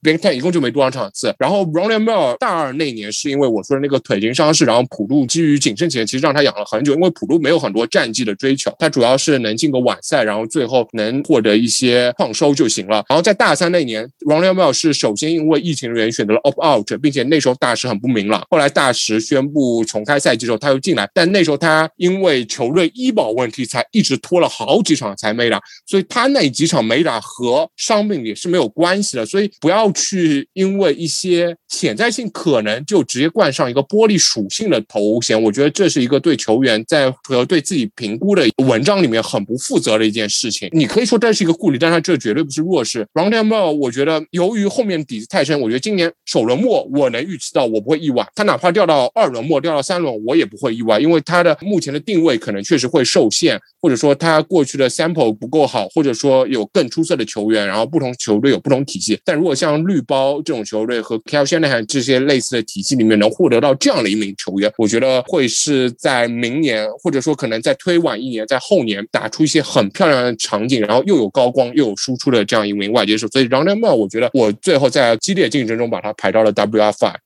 大概讲一下啊，这个大少你讲的非常全了。就我觉得今年外接手可用的人非常多吧。现在看各大 big board，感觉外接手又是占据了前二十的、前三十的，甚至半壁江山啊。总体来看，我倒觉得，其实看过过去几年之后啊，吹外接手的热度其实要往下降一降。但是不得不说，今年各种类型的优秀外接手还是非常多。独一档好吧，就不像是说什么 Rashad 北北门，我觉得没没办法跟 Jamal Chase 说相提并论。Jamal Chase 很简单，大一看他，大一刚出道，他能如此统治。是整个大学联盟，我觉得他就是一个缩小版的 Julio Jones 吧，就比 Julio Jones 矮一点点。我对他的评价就是如此之高，就我觉得 Jamal Chase 是一个怪兽哈，generational 的变态啊，真的就基本上没有弱点，可以说六尺一的身高应该是他唯一的弱点啊。他有这个 deep speed，有 catch radius，然后有有有 contest catch ability，然后球在手中所向披靡，基本上 route running ability 非常突出啊，就基本上我觉得找不出什么缺点，可以说拿到就赚到。Jamal Chase 做一个外接手可以在前三下吧，他和 p a n a s o 我觉得。相对来讲啊，见仁见智啊。但我感觉，当然，既然我们都知道第三位可能四九人大概率会选一个叫什么四分位啊。其实，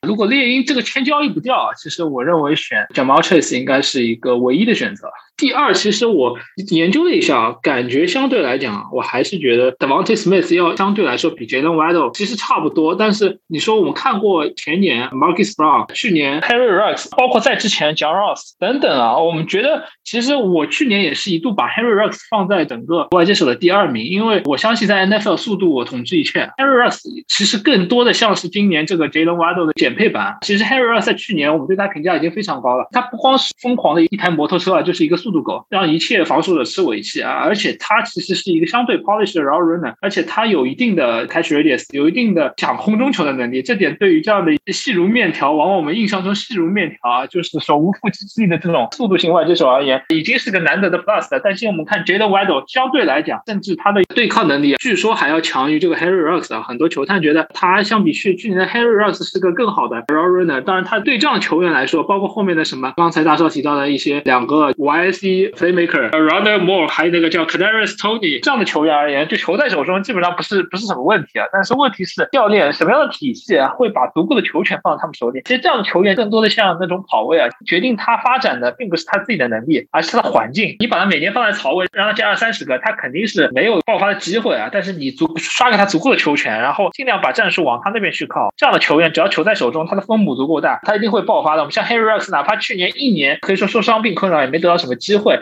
但是在对突袭者的比赛里，我看到他如何可以一人之力屠杀一个 NFL 级别的二线，虽然是 NFL 倒数级别的二线，但是我相信杰伦瓦斗去到一个好的球队，他是轻易具备这样能力的，因为他速度不容置疑。然后我会把 Davante Smith 可能排在第三啊，因为他的一个弱点显而易见就是他的一个身板。但是我们反过来要看，当然我们知道大学的 pressman coverage 其实很多时候是形同虚设。但是 Davante Smith 的 yards per hour against pressman coverage 过去两年都排在联盟前五，就可见他其实是一个综合所有的看到那些各路专家而言，他是一个非常 natural 的 excellent football player。就是你把他放在场上，他可以。本能的克服他身体上的障碍，完成他所过去两年打出的这种统计级数据。其实我有时候也觉得他是个数据刷子，但是你不得不承认，他是一个可能是本届最好的 raw runner，本届最 natural 的橄榄球运动员。他对于空间的掌握，他对于这个球感，甚至他在一对一争抢下，其实他表现出来的是 bigger than body type 的这样一个能力。其实我觉得 Devontae Smith 可能被 overhyped 非常严重，他也有可能在 NFL 会会碰到非常大瓶颈。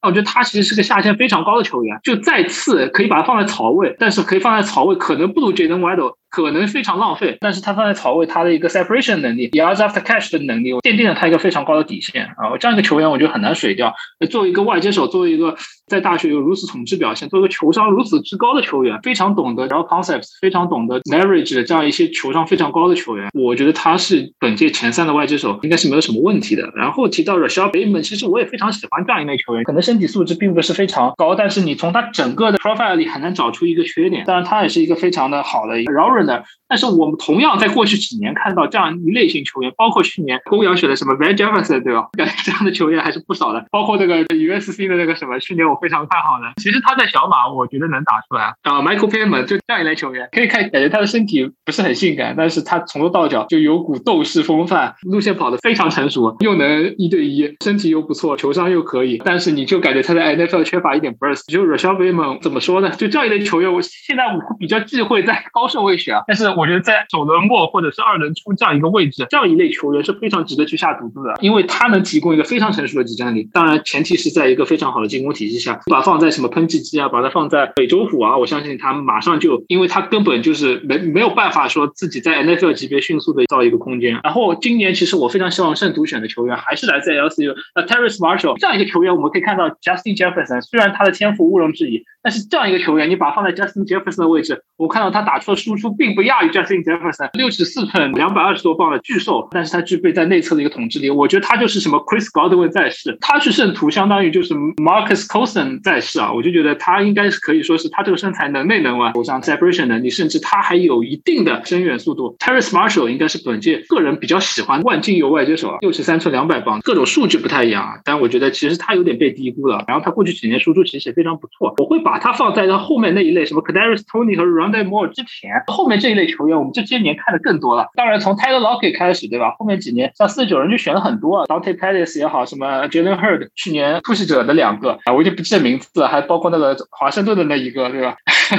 ？Antonio Gibson，哦，Antonio Gibson 都已经转成跑位了，就这一类球员没有问题的。我觉得二轮拿满这样的球员就是这样的一类速度狗，然后 yards catch 能力非常强，然后接球后推进小快灵，包括去年老鹰选的那一个的。但其实我看这样一类球员成才率是比较低的，而且受伤病概率会比较高。当然，一旦打出来，可能像 Tyler Lockett 那样能能成为一个强势的三档转换器，对吧？基本上没有球员能一对一 match 他们的一个 release 或者是他们的一个 top of route 的变相。其实这样一类球员就是在二轮、三轮左右。如果有一个好的签位，然后你需要一个这样的一个 playmaker 去赌外接手，在我看来是一一个第一选择，因为在二轮、三轮已经没有什么好的四分位了，在那个位置你去选进攻锋线，可能价值已经直线下降了，那去拿一个 playmaker 会比较好。综上而言，以上是我觉得大概我自己心里的一个一个倾向程度啊，就 Jamal Chase 独一档呢，我觉得他是一个统治级的球员，他一进 NFL 就是个统治级球员，就像他刚进大学联盟一样，上限可能是直达名人堂的。Jalen Waddle 和 Aaron Smith 各有千秋啊，Rashad Bateman 和 Terrence Marshall 应该是两位。下限非常高的，立马进 NFL 可以在一个很好的位置，可以立即贡献输出的球员啊。然后就是天赋横溢的这样一类小快灵的 playmaker。小朱老师其实刚才讲到，确实，比如说这几年之前的那几个著名水货是怎么样分割啊？但有一点啊，在评估任何一个球员，不光是外接手，它有很多个维度啊，并不是说速度快的就是放在一类，或者说呃身高高的放在一类，或者说强硬型的放在一类。其实你要去主要去看那几个维度啊，因为之前反正也没真参加过理论班嘛。然后这几个 prospect，小朱老师刚才提到了，你真的去比较这几个人风格完全不一致。比如说 Henry Rocks，他在参选那年的揭幕战阿拉巴马，应该是打 Duke 那一场，我已经说了，他有很多的严重的问题。他当时然后很多 slant，当时 Duke 给了他稍许的 off coverage 的 press，他面对这些 press 的时候，他的表现就很挣扎，他就跑不这些速度，他不知道如何去应对 press。所以去年 Henry Rocks，我确实也给了他一个前三的排名，但我对他的顾虑是相当大的，因为他只是一个 Z receiver，面对 press，如果他不能应对好 press，那他不可能应对好 NFL 级别的防守。所以我也之前说我会一直看 press 和 release 这一点。那么 John Ross 其实那年完全就是个扯淡啊，扯淡的一个选。当然后来问我说下次选什么 Antonio Brown 学不当然，当时只要看过 US 比赛的人啊，他是季后赛我 watching 然后之前是打过 USC，他是 Washington，包括 Washington 当时的一些朋友也跟我说啊，他们都觉得 John Ross 很有灵性啊。当时我们讨论只是说他很有灵性，从来没有人会把他觉得他是一个首人。虽然他跑出那个四码成绩，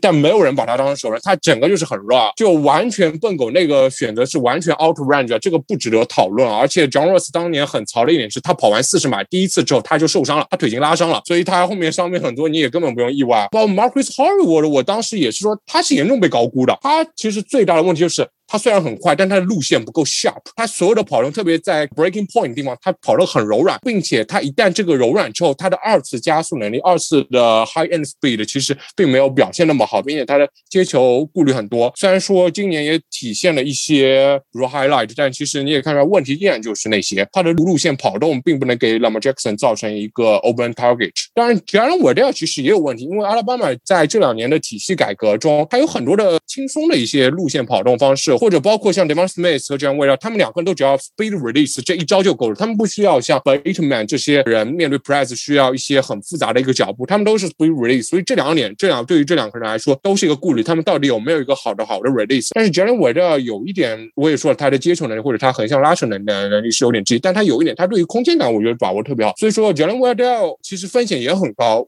因为毕竟我也用了 Tariq Hill 这个模板，但其实小朱老师刚才说的这四个人是截然不同的。包括说 Russia Bateman 和这两个人确实也都是很强硬，但 Michael Pittman 我去年也是狂黑啊。Michael Pittman 在 USC 什么东西都没有，就是接一个 jump ball，他和前年老鹰选那个 JJW J. a s w e r Whiteside 是一模一样的。这种人是我在选秀里面最忌讳去选的人。你在大学里面，特别你在 Pac 十二这种。级别里面，你用 jump ball 去欺负人很正常啊，所有的脚位都是软绵绵的，你去用 jump ball 欺负别人，那是很正常的一件事情。但如果说你没有体现出技术来，你只是这个强硬，我不觉得你能有任何的转换。所以说他去年在小马打完很正常，我完全不意外，因为当时小马是二轮选的吧，我当时就应该和著名小马球迷金子啊，我已经狂黑他很久了。而且 US 这个球队很怪，从来不出外接手啊，除了 Robert Woods 在公羊之后出来都是水货，好吗？对于自己的母队来说都是水货。反正 Jefferson 我觉得只是去年机会少，我对他还。有一点期待啊，这个公羊我觉得这是一个好选择。今年在走了，比如说 Reynolds 这种人走了之后，可以再期待。Terrence Marshall 小朱老师觉得是低估，我觉得是最近被高估。我最近已经看到很多人在讨论他是首轮啊，甚至觉得说没有掉到二轮太浪费了。Terrence Marshall 就是外接手方面的 Cliff Ferry，深远的接球能力很棒，这一点确实很厉害。但他 separation 没有，release 没有，route running 没有，他就是一个能在 SEC 里面完成 jump ball 的一个球员。但是他完成 jump ball 又有一个很大问题，他在对于 high end turning point 就那种制高点去争的时候，他会有很多掉球的问题，或者一些注意力问题，没有去争到那个球。他是那种 Z receiver，确实上限我觉得不低啊。包括他当时冠军赛打圣母，完爆了 Drake Kendrick 两个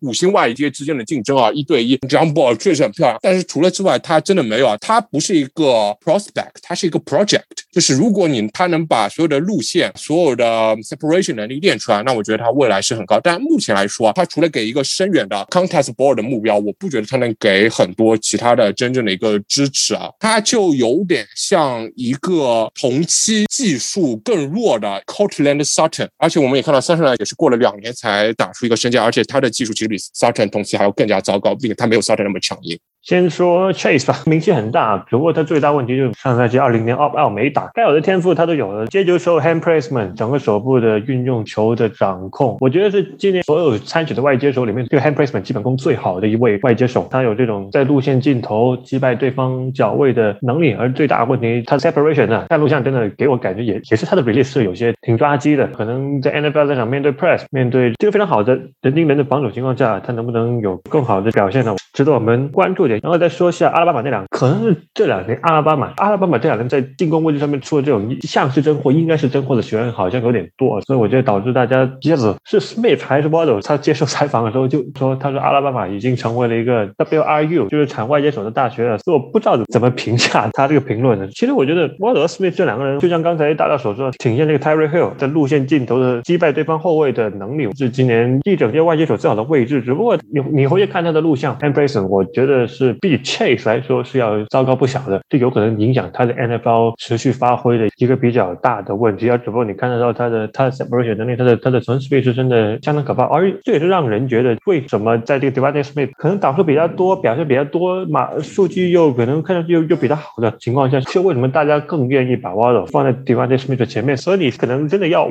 我来挑，让我来选的话，其实我觉得可能站在一个不 bus 的角度来说，其实我觉得我会把 d e v a n t e Smith 放在 Waddle 的前面，因为我觉得可能 d e v o n Smith 各方面的身体条件、基本功、手跑路线的能力、身体的控制，再加上他的最外侧和曹位之间的发挥，让我看到这个有可能是一个更接近职业赛场的，或者是更加接近一位可以击杀基友的一位外接手吧。然后我不说背满了，然后可能大家最关心的，可能普度的 more 就是可能大家觉得他的身材在进入赛场之后是问题，但我觉得可能在他这样级别这种类型的选手，我倒觉得不需要太担心他的身材级别。可能他去了一支体系对他有所帮助球队的话，我觉得对于莫来说会是一个比较大的一个帮助。最后说一下，大家也应该有所闻的，来自佛里达的 Tony，这两年行情，尤其二零赛季过后，他的行情也也涨了不少。就是现在非常小一横朝外接的一位外接手啊，他以我这几天下来看佛里达比赛的场次，再加上我拿到的比赛数据，基本上我是不认为他有列阵在最外侧接球的这样的一个个结果的。在联盟真的要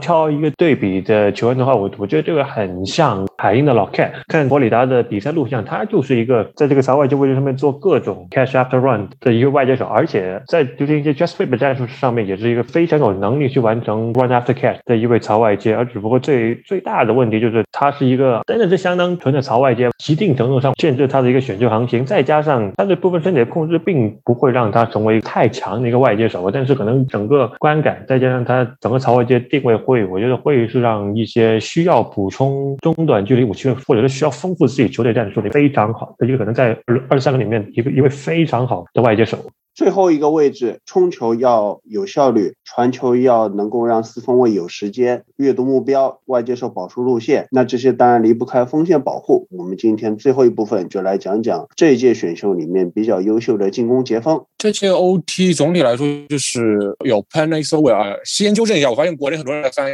翻译错啊，什么 Pin 是这种，其实他那个读音发 Nay 啊，就是 Pin n a s o w e 今年他是一个很棒的一个 prospect。然后可能顶尖可能并没有那么完美啊，但整体一个 OT class 我觉得还是一个相当出色的一届 class 啊，有深度啊，也有一些比较突出的球员，可能没有你想象那么完美，但总体来说还是很棒。所以，我我觉得真的他的一个身高、一个体型、一个运动能力、一个力量，并且他的 band、他的腰。膝盖、胯、核心的这些控制能力，你光从这点上，他是 Joe Thomas 之后最好的 OT prospect，并且他从大一开始，他也是真的从 True Freshman 就开始统治了。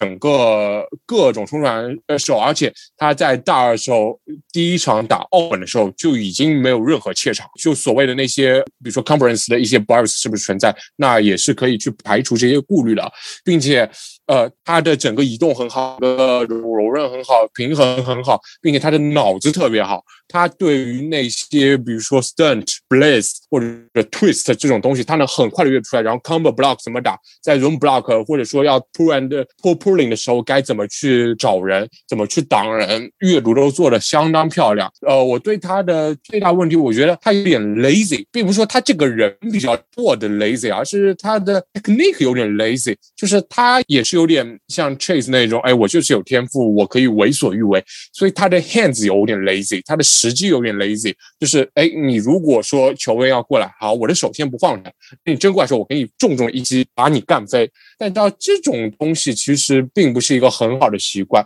就会导致，比如说你控制的角度，包括我刚才说的时机，然后包括你的 hand placement，并且 hand counter 的机敏性，以及最后你 finish 的内下的稳定性，都是有很大的影响了。所以说，我觉得这是一个他在技术上需要。体现一点，但这个点我觉得他只能碰到一些很好的教练是能很快 fixable 的，因为这只是一个就相当于你在 set 的时候就立刻提效，而他本身他下盘的 set 它的位置感都是相当棒的，所以我觉得这是能很快解决的。但对他最大的顾虑其实是他在去年因为疫情，并且也是因为 Paxar 到底开不开赛迟迟无期，他提前就选择了 opt out，并且就并没有回来打球啊。OT 这个位置，我觉得是整个进攻组除了 Q QB 之外最难打的位置。他不是说你光在场下练练就能练的，我觉得是需要一个比赛经验。他本身技术上就还有一点瑕疵，并且才刚刚还在成长期，一下子中断一年的比赛经验，我不能说这是一个问题，这是一个我的顾虑，是一个 concern。所以说我最后其实我也说了，哪怕他没有进步，我也会给他一个 tier zero 的一个评级。但是他这一下只能说我给他一个 tier one 的级别，但。其实现在，比如说最重要的就是说，笨狗到底是选 s e v e r 还是 Chase 啊？其实你从分析来说，一个 OT 是不可能帮助一条线的。呃，要注重的是众数啊，是一个极端个例，而 W 是一个人就能帮助球队。但你回到这个案例本身 s e v e r 我觉得是太罕见了。而 Chase 我也刚才说，他的中短路线对于球队的帮助，我觉得是值得被质疑，并且可能是很有限的。而现在 b o r r o 的第一年，我们也看到他的臂力，其实包括他的长远。距离是有问题的，所以我觉得能够在这时候选择 s e r v e r 可能会是一个更明智的选择，并且他笨狗可以先选一个 s e r v e r 然后在二轮可能还能选到 Elijah Moore 这样的一个球员啊，所以我觉得这样角度来会会更好。然后今年的 OTR 其实我排的可能也和别人不太一样，因为这也是一个我个人偏好的原因，我排的是 Christian Doris 来自 Virginia Tech，我觉得他就是 bully，并不是说那种欺凌的 bully 啊，只是说真的很很凶残，打球很。nasty，就他一定会把你很狠狠的按在地上摩擦的那种，不管在 pass block 还是呃 run block，并且他的脚步啊是很好，所以他是真的就是我先能跟上你，然后再把你摁在地上摩擦。只是说他所有的技术方面，特别是在 pass block 的方面，我觉得他可以有一些进步空间。比如说他的 hand placement 有点不精准，他有些时候会放的过宽，然后他的 knee bend 在 POA 的时候，当过来的时候，他的反应会重心有点偏高。然后在 pass block 的那些 nasty 的程度啊，就没有 run block 那么凶狠，就是他还可能对于这个在 pass block 的位质感还有点欠缺，并且它在 pass block 的，因为 pass block 它的 set 有两种，一种是你平移要快，一种是你后撤要快。它的后撤我觉得是还 OK 的，但它平移不够快，所以面对比如说。在联盟现在更多的那种 wide night 或者或者说在 seven tech 这种冲传中，我觉得他可能会有一点点吃力，并且他一旦这种时候碰到不利的局面，他的手会有一些比如说拉拽的动作，去想办法去强制 finish，这会导致一个犯规问题。但他的 nasty 的那种心态，并且他的 finish 的能力。那我是真的喜欢，所以我把它略微排在了第二。其实和第三，我接下来要说的 Rusher Slater 没有差太远。Rusher Slater 就是一个技术上相当很全面的一名 OL，并且说技术上可以说很少有瑕疵，然后头脑很清楚，并且说他在当时学校里面替打过 LT 打过，甚至说当时可能只是说替补时期，或者说球队缺少轮转的时候，他还能打过 G。他甚至据说现在他还在练 C 的技术，所以说他能在整个进入联盟之后，球队缺哪里，他能就去哪里，或者说球队觉得他可能因为一些硬件问问题还不能立刻上场时候，但他作为这样的一个替补，球队会很愿意去培养，这对他的前景来说会是一个很棒的一个优势。当然，确实他的。呃也说他的硬件其实是个硬伤，他的臂展来说比较差，对方用一些比如说臂展比较长的球员用一些 reach 去 reach 他的时候，他其实有一点一筹莫展。然后如果这时候再弄些什么切换到内侧进攻，切换到外侧进攻，他的上肢力量、上肢的控制就会比较羸弱。所以说，在面对 NFL 级别的时候，他还能不能有这样的发挥，我也是有记，并且他也是去年没有打的一名 OT。当然，我觉得他也是比较稳健的一个选择。所以，以他和 Doris，我觉得你在 s e v e 之后选谁都不会是一个很大的问题。然后第四也是一个，我觉得和大部分不一样，我第四是排的是一个 Tevin Jenkins。Tevin Jenkins 其实他并没有说他的技术并没有前几位好，然后也不像 Doris 那么 nasty，然后运动能力可能也稍微欠缺一点啊。但他整体来说力量很足，他就是你要用力量用 power rush 或者在路面时候想顶他是绝对是顶不过去的，并且在这样的一个前提下，他的脚步还是比较灵活的。所以说在这里来说，他的上限是体现在那里的。不过这里其实也有个顾虑啊，他是一个和 Najim Harris 一个高龄的一个 prospect，他等到开赛的时候好像都快二十四岁了。所以说在这种时候，你在大学里面的力量优势是不是要稍微削减一点？然后他的模板我倒是有想到一个不错的，就是 Cam R robinson 他可能也可以从 G 起步，但在 OT 可能会比较吃力。而 Cam Robinson 他并没有去解决臂展劣势，而且然后贾瓜也给了他一个十 M 的 tag，反正是一个比较奇怪的一个 prospect。但是你从选秀角度来说，他是值得在首轮末被选的。然后，反正我们现在都在排嘛，排 top five 是比较主流观。然后第五位我选的就是圣母的 Leon a n c h b e r 他的英文应该是 Leon e k e n b e r g 吧，应该是这样的一个发音啊。这个我到时候可以再去确认一下，因为这种名字比较绕。首先我要说，圣母对于 OL 的培养确实很有一手啊，所以对于圣母出品的优质 OL，对于他们的头脑来说，你绝对是可以百分之百放心，他们知道自己该怎么打球。怎么帮队友？怎么去识别场上的情况？怎么去适应职业体系？这点完全不用担忧。但我比较担忧的是，就是他的运动能力比较差，然后臂展比较差，然后他的 ankle 就下盘的 enter 那种下盘的支撑能力也比较差。然后再打拉巴马的时候，已经出现过好几次比较挣扎的表现了。所以说，我觉得他是一个可能你真的想说他立刻在 N F 先发，我觉得可能会有点够呛，并且在 O T 方面，我觉得他可能可以先去 O G 试试。看，然后再去 OT，毕竟他的技术啊，他的手活啊，还是比如说基本功或者说基本的天赋在的，但只是说他的上限或者说他的培养的一个趋势可能会是比较朦胧。然后这是我今年给的 OT 吧。然后今年 OT 里面有个个人我觉得被 hype 的有点厉害啊，是来自 Texas 的 Cosme。当然，我对 Texas 的球员本身 就不太看好。我觉得 Texas 这个球队就有点像这几年 Michigan 不会培养球员或者。培养出来球员也是问题很大的，Cosme 就是什么天赋都没有啊，真的太糟糕了。然后他所有的优势就集完了，就是在他的一个呃平移的灵活度和手上那一下，但你那一下能在 NFL 转换吗？我是很质疑的。我觉得他。他去 OG 之后可能会比较 solid 的，或者说有点像牛仔的 Corner Williams 的一个乞丐版本。但目前我已经看到很多人都把他排在 Top Five，觉得他是一个首轮末呃二轮出的一个这样位置。那我觉得这个是有点被 hype 了。好的，就快速讲一下 OT。其实我跟大少观点差不多，我也觉得 Dariso 应该是第二位，因为我更看重一个传球保护的一个 natural mover。其实 Dariso 总体而言，相对来讲，就相比 r a s h a n Slater 说优势，可能就是他的一个身材。因为 r a s h a n Slater 确实相对来讲 under size，对吧？然后体重也不足，三百零六磅。而且它的一个就相对来说，就是一个整个身体的一个模型会相对来说小一点啊。但 Dariso 我觉得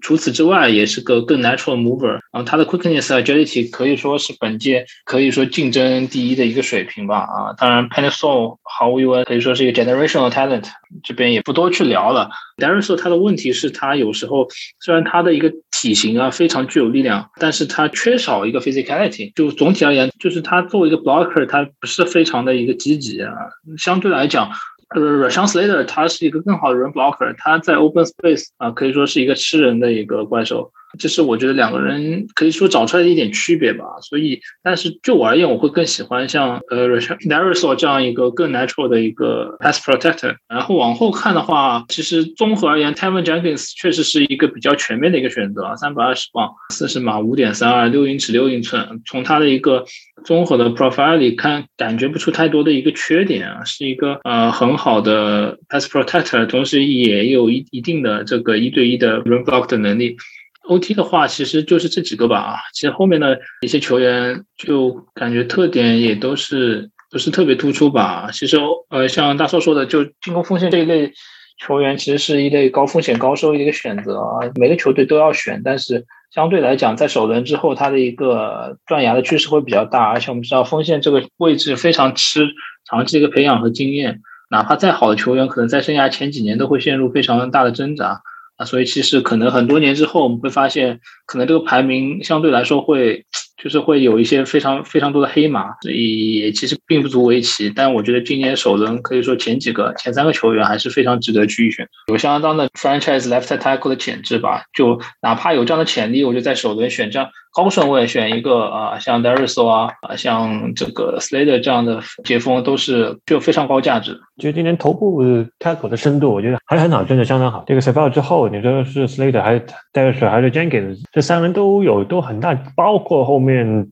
的这个 i c h e n b e r g 都很有机会在一轮下。假如如果可能，这里面我点出几个比较有趣的人嘛，就可能刚才说了，这个 Jenkins 有有可能打 G，然后另外一个有很多人提到 Jalen Mayfield，我自己觉得他会是可能一个二三轮附近的一个提弹，可能参考到他的一个实际情况，有部分人觉得他在 NFL 里面更会更像一个 G，而且可能他的 G 的发展上面会比他在 Tackle 上面打的可能要更好。而同样的情况也，我觉得阿拉巴马的 Leather 我的情况，我觉得也是类似。我觉得可能把 Leather 放在 Tackle 里面，可能排位不会太高啊，但是可能考虑到他的 Run Block 以及他的部分 Blocking Skill 上面啊，因为我们现在看到有有部分消息，有很多觉得也是考虑到把它当做 Guard 去选，然后而且大家都觉得可能 Leather 这位。可能在进 NFL 之后，现场的发挥有可能会比他在 TACO 上面来的要好很多的那种，所以我觉得这两个是比较有趣的人选吧。不是说每一个啊，可能在大学里面有瑕疵，或者是脚步不太完整，或者说是。第一步上手，移动能力不太好的一些下口进入 NFL 都要打盖儿，但问题是因为但主要是有些球员可能打盖真的要比他来的要好很多啊，所以也不要太奇怪说今年啊，我们看得到以 tackle 身份被选中的新秀之后，在进入 NFL 之后改打盖而且还打得不错啊。对，另外一个我漏了 Alex，假如你去看他的体色，看他身形，其实有很多人把他当做，或者是有很多人觉得他他挺像 Trent Williams，所以可能这也。也是另外一个啊，Leather 有可能是今年一个比较大的一个 sleeper 吧。Alex Leatherwood，我正好补充两句。今年阿拉巴马确实他们在大学里是宇宙级啊，但无论是什么 Mac Jones，然后 Waddell、Devin Smith，还有我觉得都是被 hype，不代表他们一定不好，但我觉得他们是被 hype。然后 Alex Leatherwood，当然如果是按照魔老师，如果说他们在后轮能成为一个 sleeper，那我觉得确实是一个很棒的一个球员。但有些时候在部分的一些新闻里啊，我已经看到他好像已经是好像能进入到首轮末，或者说出一个这样行情。如果说是在这样一个位置，那我觉得他也是被 hype 的，就感觉总结起来，就像我在说阿拉巴马今年都是被 hype 一样，就是。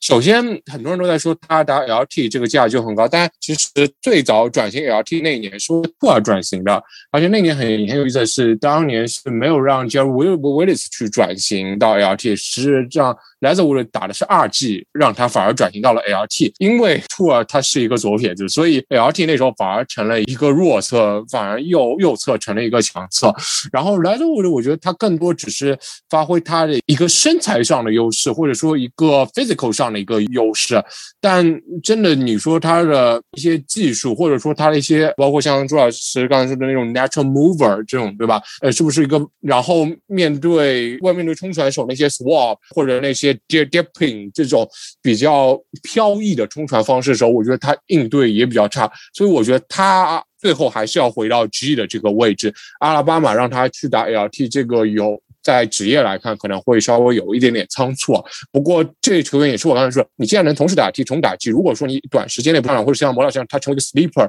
去了一支可能并不是立刻需要他的一个球队，但因为你有这样一个 flexible 一个能力，那么可能球队会愿意一直去培养你，因为他知道你早晚一天能用上，那对于来说也是个优势。但包括之前有人跟我说说，呃，问我也不是说他们说有个观点，包括像 Dayton Moss，包括今年阿拉巴马 Dayton Moss 来来五的，他都是多打了一年，说什么多打一年反而身价降低。其实 Alex l e v 的本身就是这个身价，然后现在偶尔去说他首轮，我觉得反而让我有一点小小的惊讶，就是因为。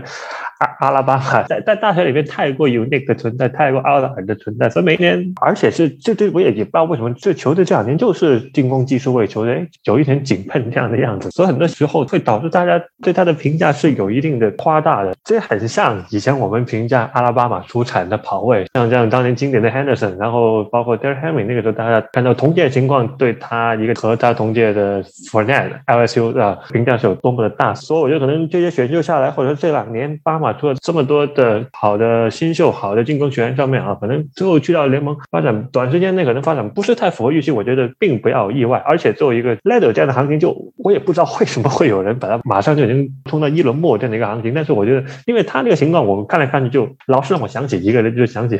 公羊的 Joseph Noble。我觉得阿拉巴马这个 hype 啊，其实一方面是，其实无论是国内国外，很多大学球迷都是 SEC 无脑吹啊，这一点我一直很无语。然后还有国内，其实很多不看球的，你问他知道哪个大学，第一反应就是阿拉巴马，对吧？所以他们这时候就有一个偏好，其实可能看的球也不是很全面，然后会对这里有一个偏好，所以他们总会觉得阿拉巴马球员，包括之前有时候很多人要杠我的时候，甚至说，哎，你看这个人拿了黑斯门，这个人进了黑斯门，讨论这一定是个好球员。啊，一定要首轮选啊！我说，哎，你看这个球员什么传了几千码，一定是个好球员。这种其实很外行的话，其实很多。然后今年技术位其实不然是阿拉巴马，其实这几年高中招生来说，都是特别是外接手这个位置，技术位确实紧绷的厉害。特别像印第安的这种这几年的高中生井喷很厉害，包括 Ohio State 的招生、OU 的招生。其实说这几年美国整体趋势都是技术位在井喷啊。其实看很多学校也出了很多技术位，所以对于选秀来说，这几年确实都会是一个很值得期待的一个地方。巴马 hype，我觉得就是唯结果论嘛，对吧？年年统计级的成绩，然后进攻端这几年又打得很好。其实两个四分卫，你看 t u 或者是 Mac Jones 都有对他们描述有很多类似点，就是数据很爆炸，然后球只要甩出去了就是码数，就各种拿着球，各种 YC 类型的一些疯狂的武器，对吧？给他们保驾护航，就都有点这种感觉。然后一去 NFL，我觉得肯定会经历一些挫折吧，因为太顺了吧，对吧？而且其实这几个武器。去到 NFL，目前看也除了两个跑位，好像也没有说打得特别好的球员。确实，大学里我觉得表现怎么样，还是要就是再多审视一下他们的一个一个成功到底是出于什么原因吧。所以，嗯，其实今年的几个巴马的球员确实也在值得更加往回拨一点吧，就是不用那么高的 hype。好，以上就是本期的魔球理论班，我们下期再见，拜拜。